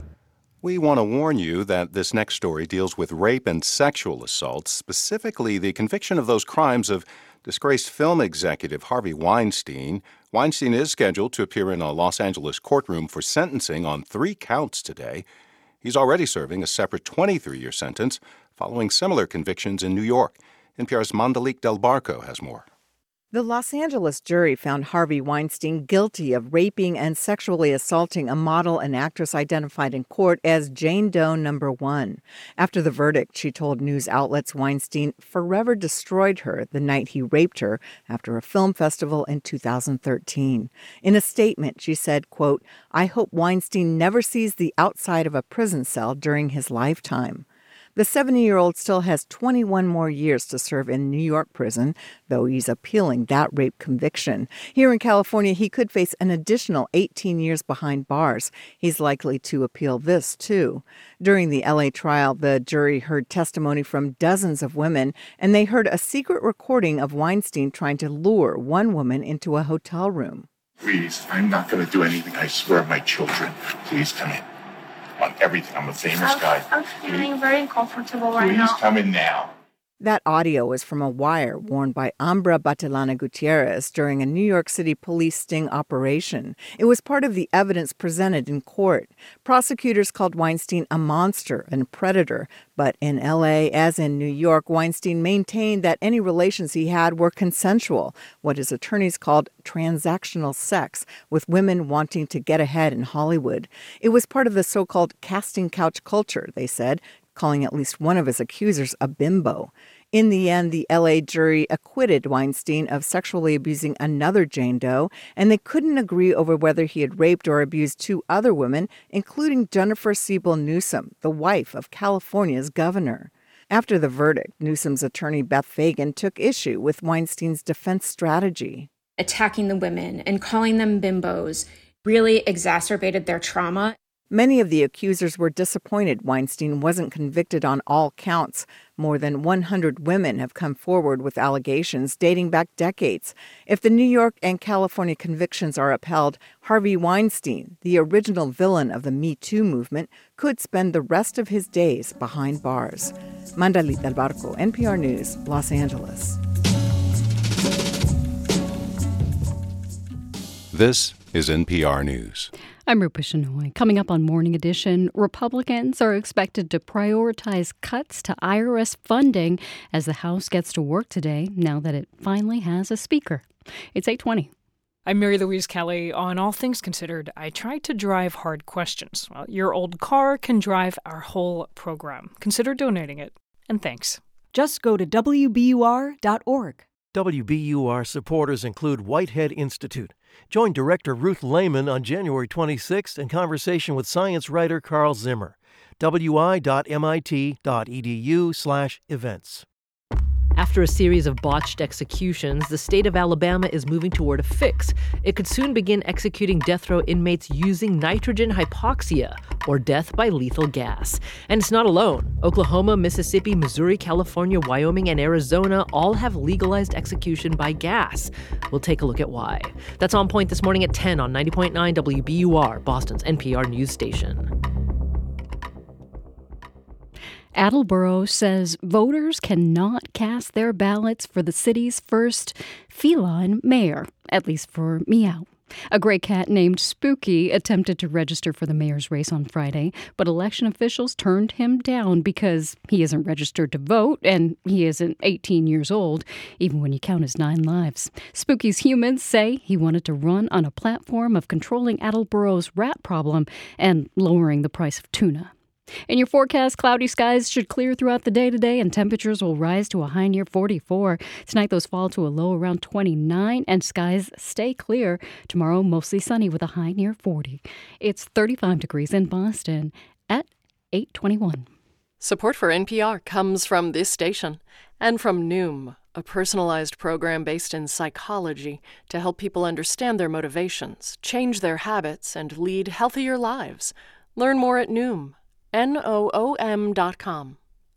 And from LifeLock by Norton, reminding consumers that sensitive information sent online may not always be secure.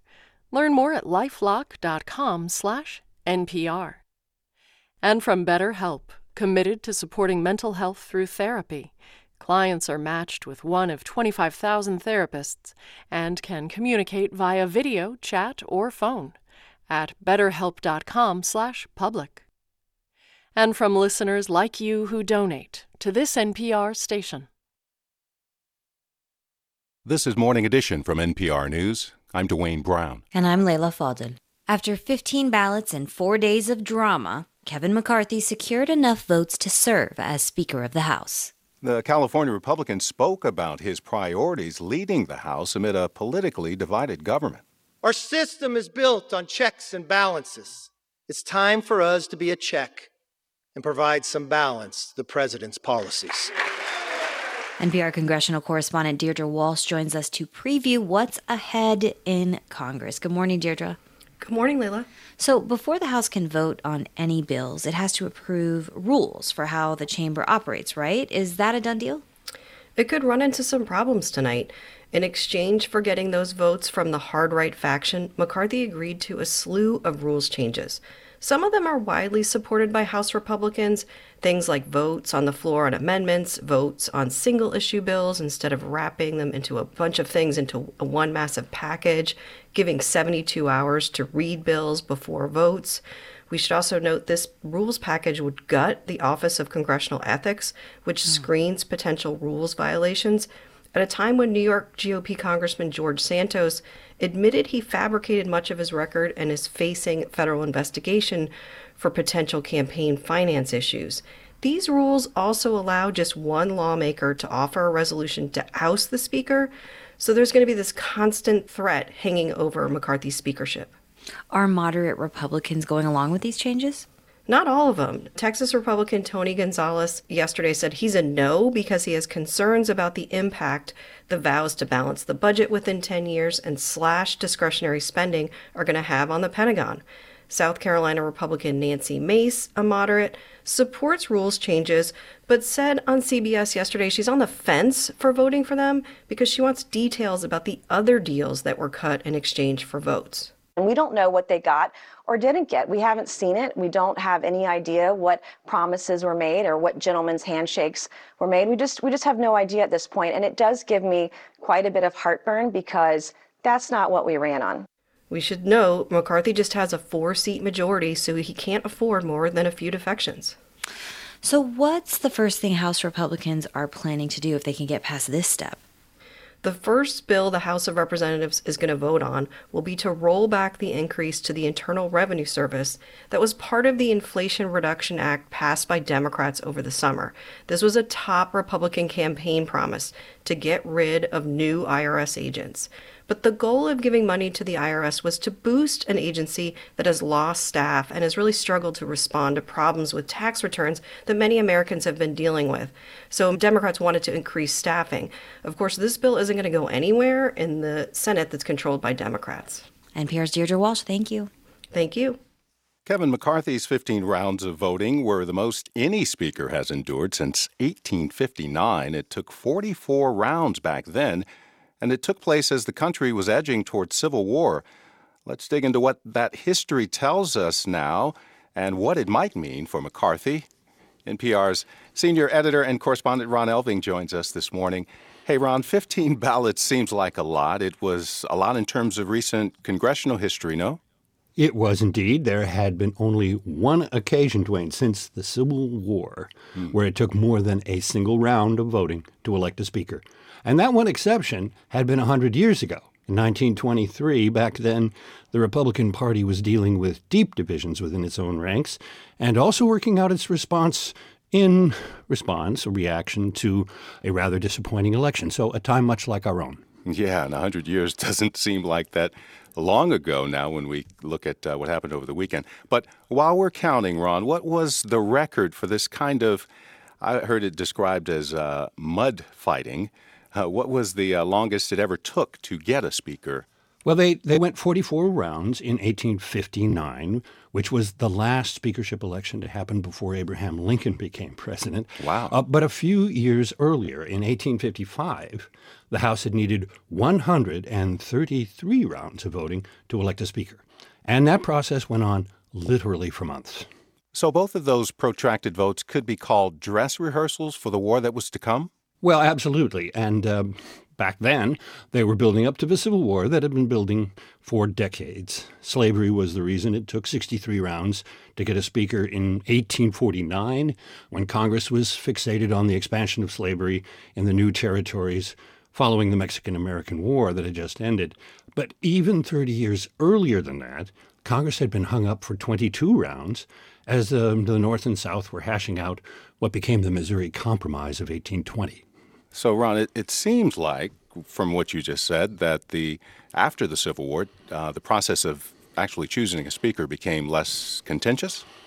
There were still plenty of fights and rivalries, but as a rule, they were resolved before the whole House met to vote for Speaker. Yeah. They were taken care of inside the parties.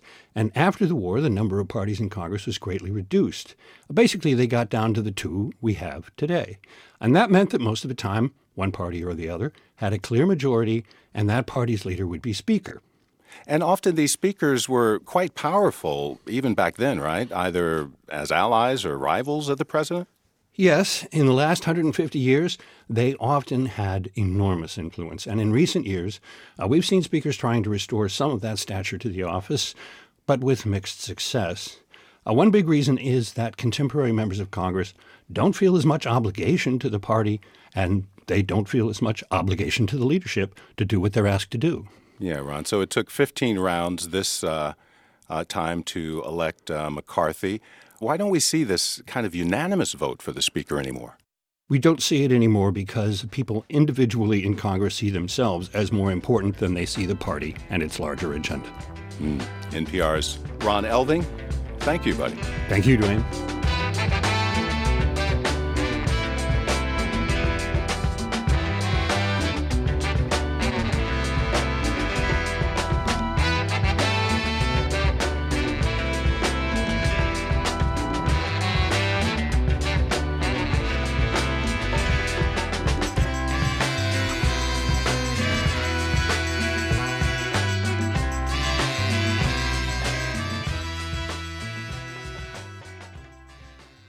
This is NPR News. This is 90.9 WBUR. I'm Rupa Shenoy. Coming up on Morning Edition, the Buffalo Bills defeated the Patriots yesterday in a triumphant return to the field after safety Damar Hamlin's cardiac arrest. Meanwhile, Hamlin's collapse has sparked a surge of interest in how to perform CPR. It's 8:30. Live from NPR News in Washington, I'm Dave Mattingly. More heavy rains and mountain snows are expected today in California. The National Weather Service says what's known as an atmospheric river continues to send moisture into the state from the Pacific Ocean. A high wind warning is posted for much of the state. In the Sierra Nevada, winter storm warnings are in effect. Nick Miller with Cap Radio says California's governor is urging people to be ready. Governor Gavin Newsom says Californians need to prepare for more extreme weather. We've been at this how many days and uh, expect to, uh, to see the worst of it still in front of us. This next atmospheric river is forecast to drop several inches of rain from the Bay Area to the foothills, plus blizzards in the mountains. Yesterday afternoon, hundreds of thousands of Californians were still without power, and officials worry there will be more flooding due to heavily saturated soils. The governor says more people have died in these winter storms than California's past two wildfire seasons. For NPR News, I'm Nick Miller in Sacramento. Authorities in California blame the stormy weather for at least 12 deaths. Earlier today, President Biden approved an emergency declaration for the state. President Biden is in Mexico City for the North American Leaders Summit. On his way to Mexico, the president stopped in El Paso, Texas to get a look at conditions along the U.S. southern border. This is NPR News from Washington. From WBUR in Boston, I'm Rupa Shenoy. The family of a man shot and killed by Newton police two years ago is now suing over his death. The relatives of Michael Conlon say they want more accountability and improvements in how police respond to mental health emergencies. WBUR's Deborah Becker reports. The lawsuit alleges that Newton's emergency services endanger people with mental illness. It questions the fatal police shooting of 28 year old Michael Conlon. His father, Bob Conlon, says Michael was delusional and police reacted too quickly without waiting for trained negotiators. You tell me that these individuals know what they're doing? Absolutely not. And it cost Michael his life, us unbearable pain, and that's why we're suing. A statement from Newton's mayor and police chief says the shooting was tragic. It points to an inquest into Conlon's death that found the officers were justified. For 90.9 WBUR, I'm Deborah Becker. Chelsea is the latest school district in Massachusetts to reinstate its mask requirement in the face of rising COVID cases. Starting today, everyone is required to wear masks inside. The district originally lifted the mask requirement in April of last year. The district says it'll make changes depending on case numbers in the area. New England power companies face $39 million in penalties for issues surrounding, surrounding that windstorm we got just before Christmas. The region's power grid operator, ISO New England, says those companies violated an agreement by not meeting the peak demand. There were hundreds of thousands of customers left without power during the single digit temperatures on Christmas Eve. There's been no comment by the power companies. It's 833. We're funded by you, our listeners, and by Road Scholar, creating educational travel adventures for adults around the world. Learn more at roadscholar.org slash learning. The Patriots' season ended yesterday with a 35 to 23 loss to the Bills in Buffalo. The Pats finished the season with an 8 and 9 record and missed the playoffs. The playoffs begin next week. David Pastrnak had a hat trick for the Bruins last night. They beat the Ducks 7 to 1 in Anaheim. The Bees are now off until Thursday. Tonight at the Garden, the Celtics host the Chicago Bulls.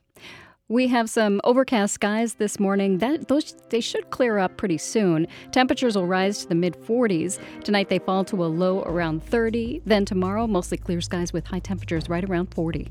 Right now it's 35 degrees in Boston at 8:34.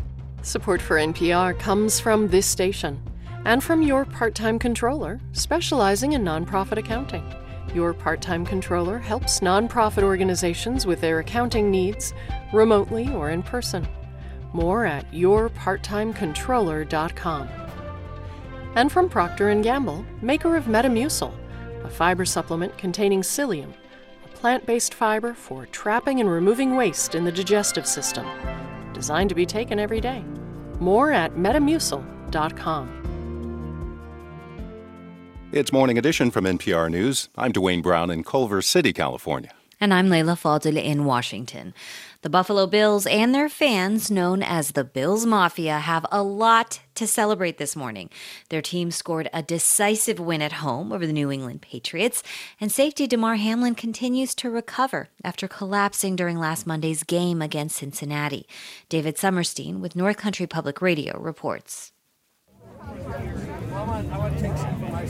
Hammers Lot is the epicenter of Bills Mafia tailgating, legendary among NFL fans for breaking folding tables, doing shots from bowling balls. But on Sunday, Tina Bramhall was handing out hundreds of red hearts with number three, Damar Hamlin's number on them, for fans to show their love. I think it's going to be emotional in there before the game. I'm nervous uh, during the game for the guys. You know, I can't even imagine the Bills watched their teammate collapse due to a cardiac arrest during a Monday game in Cincinnati. The team's medical staff did CPR and literally saved Hamlin's life right there on the field. It's a roller coaster going from that low of a low and worrying that hard to going to the very top and seeing that like he's neurologically firing on every axis. I mean, the man woke up and asked who won the game. Kristen Kimmick is a mega fan and president of Bills Mafia Babes. She says Hamlin's ongoing recovery did something special, and not only for Buffalo. Damar Hamlin's like not just a miracle survivor, he did the impossible. Like he brought the entire nation together, at least just for a few days. And it's been like such a long time since we've seen that. The game started with a tribute to Hamlin, the medical staff, and then on the very first play, Today we celebrate Damar's recovery, our love for Damar, and our gratitude. Please rise and show A 96 yard kick return for a touchdown. Hamlin was watching from his hospital bed and live tweeting with lots of exclamation points. Oh, and then kick returner Nyheim Hines did it again in the second half. After the game, the Bills talked about how, despite the victory, the trauma was still raw. Fellow defensive player Tre'Davious White said he just wanted Hamlin back. I can't wait to hear his voice and able to touch him and, and just hug the out of him and, and hear that again. So it's been it's been a hard week. Buffalo needed this. The city's also suffered through the racist mass shooting at a Tops supermarket and a deadly blizzard. As Bill's Mafia filed out, Lean on Me played on the loudspeakers. Paula Pericosi paused, looked around, and smiled. Shows the resiliency of Buffalo. We can come back from anything and, and we can make things right. And let's not forget four straight Super Bowl losses in the 90s. As the playoffs get underway, the Bills and their fans hope Hamlin's inspiration can help them conquer that one too. For NPR News, I'm David Sommerstein in Buffalo. Damar Hamlin's remarkable recovery may not have been possible if things had gone differently in the moments after he collapsed. Following his medical rescue, the American Heart Association says it's seen a huge surge in page views on how to deliver hands only CPR. And doctors say people who happen to be nearby can be tremendous help to someone who has collapsed and stopped breathing. NPR's Allison Aubrey reports. As Damar Hamlin's teammates huddled around him after he collapsed, it was impossible to see what was happening, but it's now clear that medical staff were incredibly quick to respond. Dr. William Knight of the University of Cincinnati says emergency physicians were at his side in less than a minute and that allowed for a very immediate uh, resuscitation on the field. He was promptly resuscitated. It did require CPR and defibrillation. Having doctors and equipment on site helped immensely, but this is highly unusual. For most of the more than 350,000 people who go into cardiac arrest each year in the US, it's typically only a family member, coworker, or maybe even a stranger nearby to witness. So, could they do what Damar Hamlin's doctors did to save a life? Dr. Rod Passman of Northwestern University says bystanders can absolutely make a difference. This is a wake up call and shows you how critical it is that people learn CPR. Intervention, even by a bystander, could save a life. The American Heart Association estimates that CPR, especially if delivered immediately after cardiac arrest, can double or triple a person's chance of survival. But because bystanders can be intimidated and not know how to deliver mouth to mouth rescue breaths, the simpler approach is hands only CPR. The basic guidance from the Heart Association is this if you witness someone collapse suddenly and they're not breathing, first call 911, then use your hands to start pushing hard and fast in the center of the person's chest. One trick is to push to the beat of the disco song Stayin' Alive. Dr. Passman says CPR is basically a temporary way to keep blood flowing. It is a way of supporting the organs when your heart pump is no longer working and you're no longer breathing to take in oxygen. But in the case of cardiac arrest, CPR is not the only thing needed to save a life. CPR is basically a way to buy time until the heart can be defibrillated. Cardiac arrest is often caused by an electrical problem in the heart. Basically, an irregular heartbeat or arrhythmia develops when faulty electrical signals that tell the heart muscle to pump cause some chambers to fibrillate or quiver. This prevents the heart from pumping blood properly. So the heart needs an electric shock delivered by a device called a defibrillator. Defibrillation basically stops the life threatening abnormal rhythm and allows the normal rhythm to resume. This may sound complicated, but using an automated external defibrillator called an AED is pretty simple. And if you look around, you can spot them in all sorts of places, from airports to shopping malls and in many offices. I recently participated in a CPR course where the instructor demoed an AED, and I was kind of surprised by how easy they are to use. During the class, we opened the device, which is kept in a box marked in red lettering, emergency defibrillator, and when it's turned on, an electronic voice started to talk to us, giving simple instructions to check for breathing and a pulse, and how to place two pads on the person's bare chest. Right, you put um, these patches on the heart that receives the electrical activity. Uh, it automatically analyzes it. And if it decides that this is a life threatening rhythm, it will charge and deliver a shock through those same patches. If it's not a life threatening rhythm, the device will not deliver a shock to the person's heart. AEDs are designed so that people can use them without any special training, but the key is to know where they are. The American Heart Association estimates only 50% of people can locate an AED at work. Allison Aubrey, NPR News.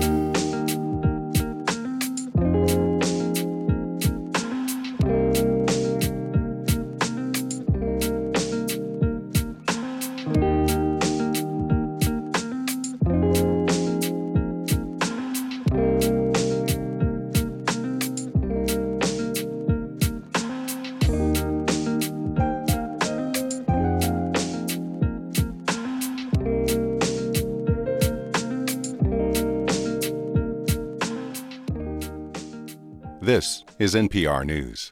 Coming up on Morning Edition, WBUR senior health reporter Priyanka Dayal McCluskey has the latest on how hospitals are coping with increasing COVID cases in the state. In your forecast, skies should clear throughout the day today, and we'll have temperatures in the mid 40s.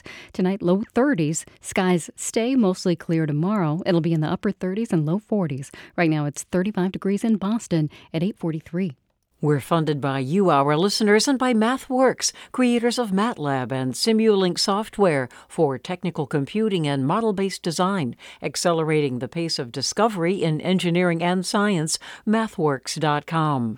Now, in business news, stock in Cambridge based Biogen is up about 1% in pre market trading today. That follows news the FDA granted approval to a new Alzheimer's drug from the company and its Japanese partner. The drug, called Leqembi is shown to slow cognitive decline in some mild or early stages of the disease. The city of Medford is considering proposals to turn parking lots near the Wellington T station into mixed use housing, hotels, and more public parking. The Boston Herald reports eight development, development firms submitted proposals following a request for information from the city. The price for a gallon of gas in Massachusetts is falling closer to the national average. AAA says the average price for a gallon of regular grade in the state is now $3.32. That's down 5 cents from last week and just 4 cents higher than the national average. It's 844. We're funded by you, our listeners, and by Woods Hole Oceanographic Institution, understanding that now more than ever we need the ocean and the ocean needs us. Start the new year by joining a team dedicated to advancing ocean science and technology for the global good. Explore exciting career opportunities in many fields at whoi.edu/team.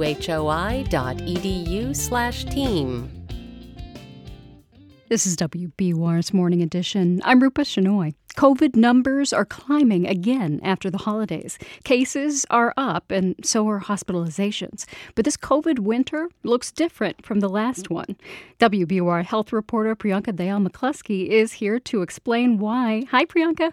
Hi, Rupa. Thanks for having me. So it sounds like the holidays and the gatherings are what's driving the increase in COVID right now, right? Right. So many of us traveled or spent time with friends and family during the holidays, and we know that contributes to the spread of respiratory viruses. So, as we've seen over the last couple of winters, COVID numbers are increasing. Wastewater data shows a steep spike, and we may not be seeing the peak in cases yet because it takes time for people to develop symptoms and test positive. There's another factor to consider right now, and we're seeing the rapid rise of a contagious new COVID variant called XBB 1.5. This accounts for three quarters of cases in New England, according to the CDC. And over the last two winters, COVID overwhelmed the healthcare system. Is that what it looks like now again? Well, the number of COVID patients in hospitals is rising. It's doubled over the last month. But Remember, last year at this time, we saw an incredibly fast spike because of the Omicron variant. We are not seeing a surge anywhere near that level now. State data tells us the rate of positive tests is lower than the peak of last January. And there are about 1,300 patients, uh, COVID patients in hospitals right now.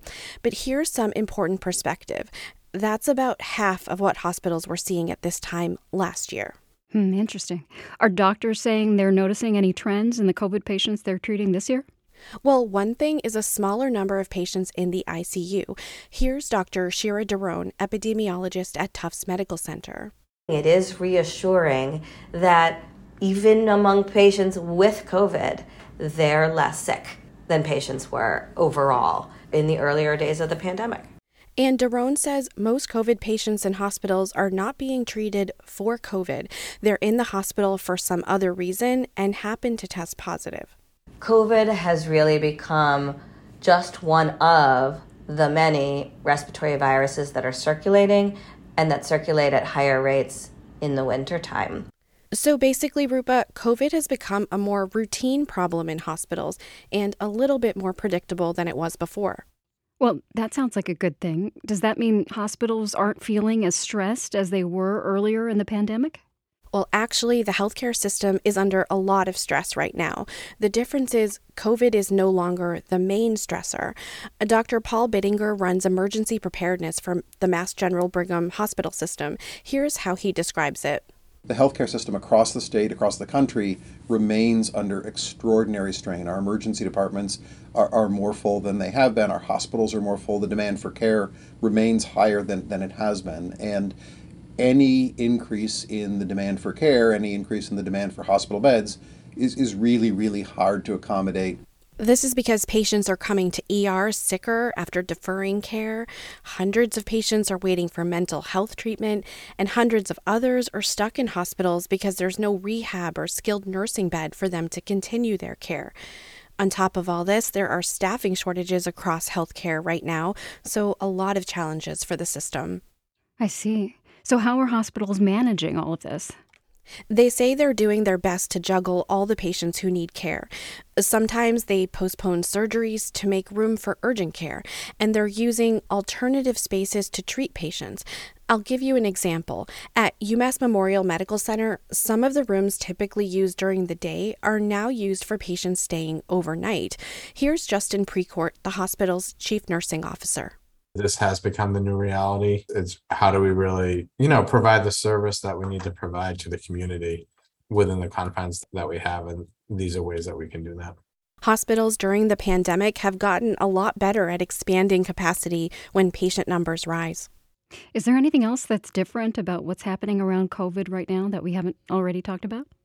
Well, for the first time, we have COVID along with flu and RSV, which has hit kids especially hard.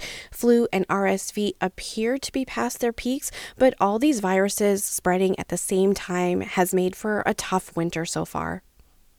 That's WBUR health reporter Priyanka Dayal McCluskey. Thank you. Good to talk to you, Rupa. Thank you.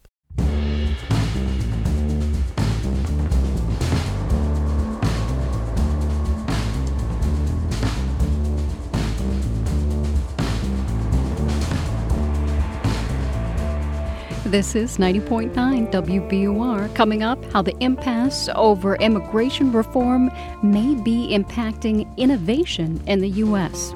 And coming up at noon today, it's Here and Now, and Scott Tong is here to tell us what they're going to be talking about today. Hi, Scott. Rupa, good morning. Happy Monday to you. To you too. So, who are the people who overran the Capitol on January 6th?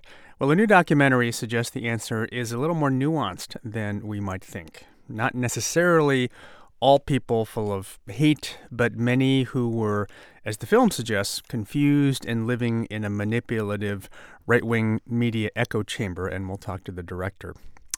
This morning in New York City, thousands of nurses went on strike at two big hospitals. That forced hospitals to move patients and send ambulances elsewhere. The nurses union says the hospital has not hired enough nurses, among other issues, so we'll get an update there. And from the News You Can Use department, how to invest in a down market and how to commute by bike safely. Rather topical for those of us who have crashed on the road and are about to clip back say. in. Yeah, you can speak first person. Uh, thank you, Scott. Yeah, Rupa, thanks. That's here and now today at noon. It's 851. Aubrey Gordon's new book debunks myths about weight and body size, like the idea that being fat is a choice. Researchers have been clear for years that our body size isn't solely or even primarily the result of our own choices. I'm Mary Louise Kelly. Her book, You Just Need to Lose Weight and 19 Other Myths About Fat People, this afternoon on All Things Considered from NPR News. Today at 4 on WBUR. Overcast skies will clear throughout the day. Temperatures will rise to the mid 40s. Right now it's 35 degrees in Boston at 851. We are watching Brazil, and in a few minutes, how U.S. farmers can now fix their own tractors. Marketplace Morning Report is supported by Paychex, where HR, insurance benefits, and payroll integrate into one platform. Whether two or 2,000 employees, Paychex can help make HR simple for businesses and employees. I'm David Brancaccio in New York. As you've been hearing, authorities in Brazil have taken control of key government buildings stormed by rioters who refused to accept that their man, former Brazilian President Jair Bolsonaro, lost the recent presidential election. As many as 400 people were arrested. Brazil has struggled with deep political division while also contending with high inflation and high interest rates. Marketplace's Nova Safo has an economic snapshot. To battle inflation, Brazil's central bank has raised interest rates in the country to near 14%. It's worked. Inflation is down by half, but it's still at 6.5%. That combination led incoming President Luiz Inácio Lula da Silva to promise state support for struggling Brazilians. But it is Jair Bolsonaro whom many low income agricultural communities see as an ally. He relaxed policies intended to preserve the Amazon rainforest, allowing deforestation at a fast pace for high income cattle farming. Online misinformation has also played a role in fueling the ransacking. Over the weekend, Brazil's Supreme Court ordered social media companies to remove anti democratic posts. Facebook parent Meta today said it was complying. I'm Nova Safo for Marketplace. Shares of Chinese tech giant Alibaba jumped 8% today. This after word the company's famous founder, Jack Ma, will give up control over the financial affiliate Ant Group amid his fall from grace. Here's our China correspondent, Jennifer Pak. Ant Group runs the popular payment app Alipay. It was created by e commerce giant Alibaba back in 2004. Back then, consumers didn't trust online shopping, so customers transfer money to Alipay and funds are held there until the goods are received. Then Alipay releases the money to vendors. Today, Alipay is used in place of cash, but you can also buy insurance, take out small loans, and invest. In 2020, Ant Group was set to list in Hong Kong and Shanghai, but those plans dropped because founder Jack Ma had reportedly criticized Chinese regulators. Since then, Ant Group has been forced to restructure. Now that Jack Ma is giving up control over the firm, investors hope it signals an end to China's regulatory crackdown on the tech sector.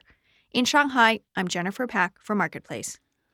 S&P futures are up six tenths of a percent in Europe. Amsterdam is up more than one percent now on the bet that that region will beat inflation without recession. Marketplace Morning Report is supported by Progressive. Progressive Commercial Auto Insurance protects the cars, trucks, and vans that work to keep small businesses moving forward, including protection while running errands and other tasks. More at progressivecommercial.com and by UKG, an HR payroll and workforce management solution designed to help make a fairy tale workplace a reality. UKG, our purpose is people. Now, to research on the connection between immigration and innovation, something we touched on in our series last month, marking the 75th anniversary of the semiconductor revolution, the role of highly skilled people coming to the U.S. from other countries has been underappreciated, according to Marketplace's senior economics contributor Chris Farrell. Good morning. Good morning, David. Immigration, it's a hot button political issue perennially, but the economic gains from attracting skilled immigrants to the U.S. is quite well documented. It is, but I still find the numbers striking. I mean, let me just list a few telling figures. Foreign born newcomers have been awarded 38% of Nobel Prizes won by Americans in chemistry, medicine, and physics between 2000 in 2021. Immigrants account for almost one fourth of the STEM workforce, and STEM stands for science, technology, engineering, and math. High tech hotspots like Silicon Valley and Boston's Route 128 rely on immigrant scientists, engineers, and entrepreneurs. Yet, those numbers, and in my own reporting, I've seen many other data sets with a similar message. You think they still don't tend to capture the total contribution that immigrants make to innovation in the U.S.? Not even close. At least that's my reaction to a recent study by five economists, the contribution of high skilled immigrants to innovation in the United States. So these economists tap into and stitch together a number of data sources to get a more comprehensive, a more nuanced understanding of the contributions of skilled immigrants to innovation. So, give you one example. They find that 16% of US based inventors between 1990 and 2016 were immigrants who came to the US when they were 20 years or older. Yet these immigrant inventors have produced roughly 23% of all innovations, and that's measured by number of patents, patent citations, and the economic value of these patents. But you do have U.S. born people with skills worrying that new immigrants can bring down compensation in the field. And I think that's been a genuine concern. But what I took away from this study, David, is that it's not a zero sum game. So if you're having skilled immigrants coming in here and bringing in their ideas and they're working with innovators who are native born, everyone seems to benefit, particularly the US economy. And compensation is important, but so is innovation. That's where we get our higher incomes from going forward. What accounts for the greater productivity among immigrant innovators, do you think? So, several factors may be at work. I mean, for one thing, it looks like immigrants choose to live in innovation hubs and more seem to focus on working at technology's frontier. But what really struck me was their international ties contribute to the importation, the diffusion of ideas across borders, as well as cross border collaborations. So, if you take into account these these idea bridges, these innovation bridges built between the U.S. and the home countries of immigrants, as well as other measures, the economists calculate that skilled immigrants are responsible for more than one third of aggregate innovation in the U.S., and that's a stunning number. Marketplace's senior economics contributor Chris Farrell speaking in St. Paul. Thank you very much. Thanks a lot, David. American innovation is also underpinned by a tradition of people who grew up fixing farm equipment, people who brought their hands on skills into their later engineering. Now, over the weekend, the farm equipment maker John Deere signed a memorandum of understanding giving farmers the right to fix the equipment they own or to use non John Deere repair facilities. The American Farm Bureau negotiated the deal that's taken years. Deere had previously argued this would be a safety or air pollution issue. Among other things, farmers will be able to get diagnostic repair codes, manuals, and help ordering parts from John Deere. In New York, I'm David Brancaccio with the Marketplace Morning Report.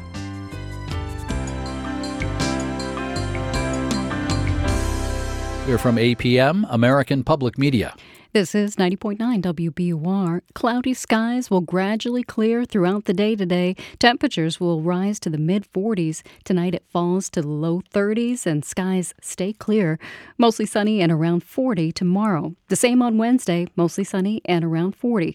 A chance of rain on Thursday. It's 36 degrees in Boston. We're coming up on 9 o'clock, and the BBC is next. We're funded by you, our listeners, and by Plymouth Rock Assurance, who believes auto and home insurance should be straightforward and works to assure their customers at every step. More at PlymouthRock.com.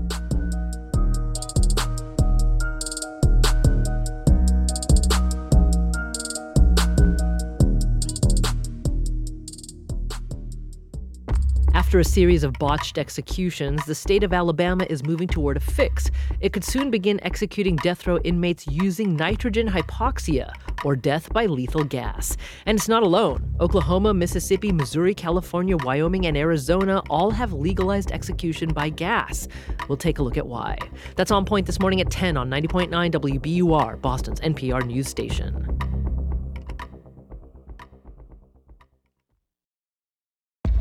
I'm Executive Editor for News Dan Mauzy, and this is 90.9 WBUR FM Boston, 92.7 WBUA Tisbury, and 89.1 WBUH Brewster. Listen anytime with our app or at WBUR.org. WBUR, Boston's NPR news station.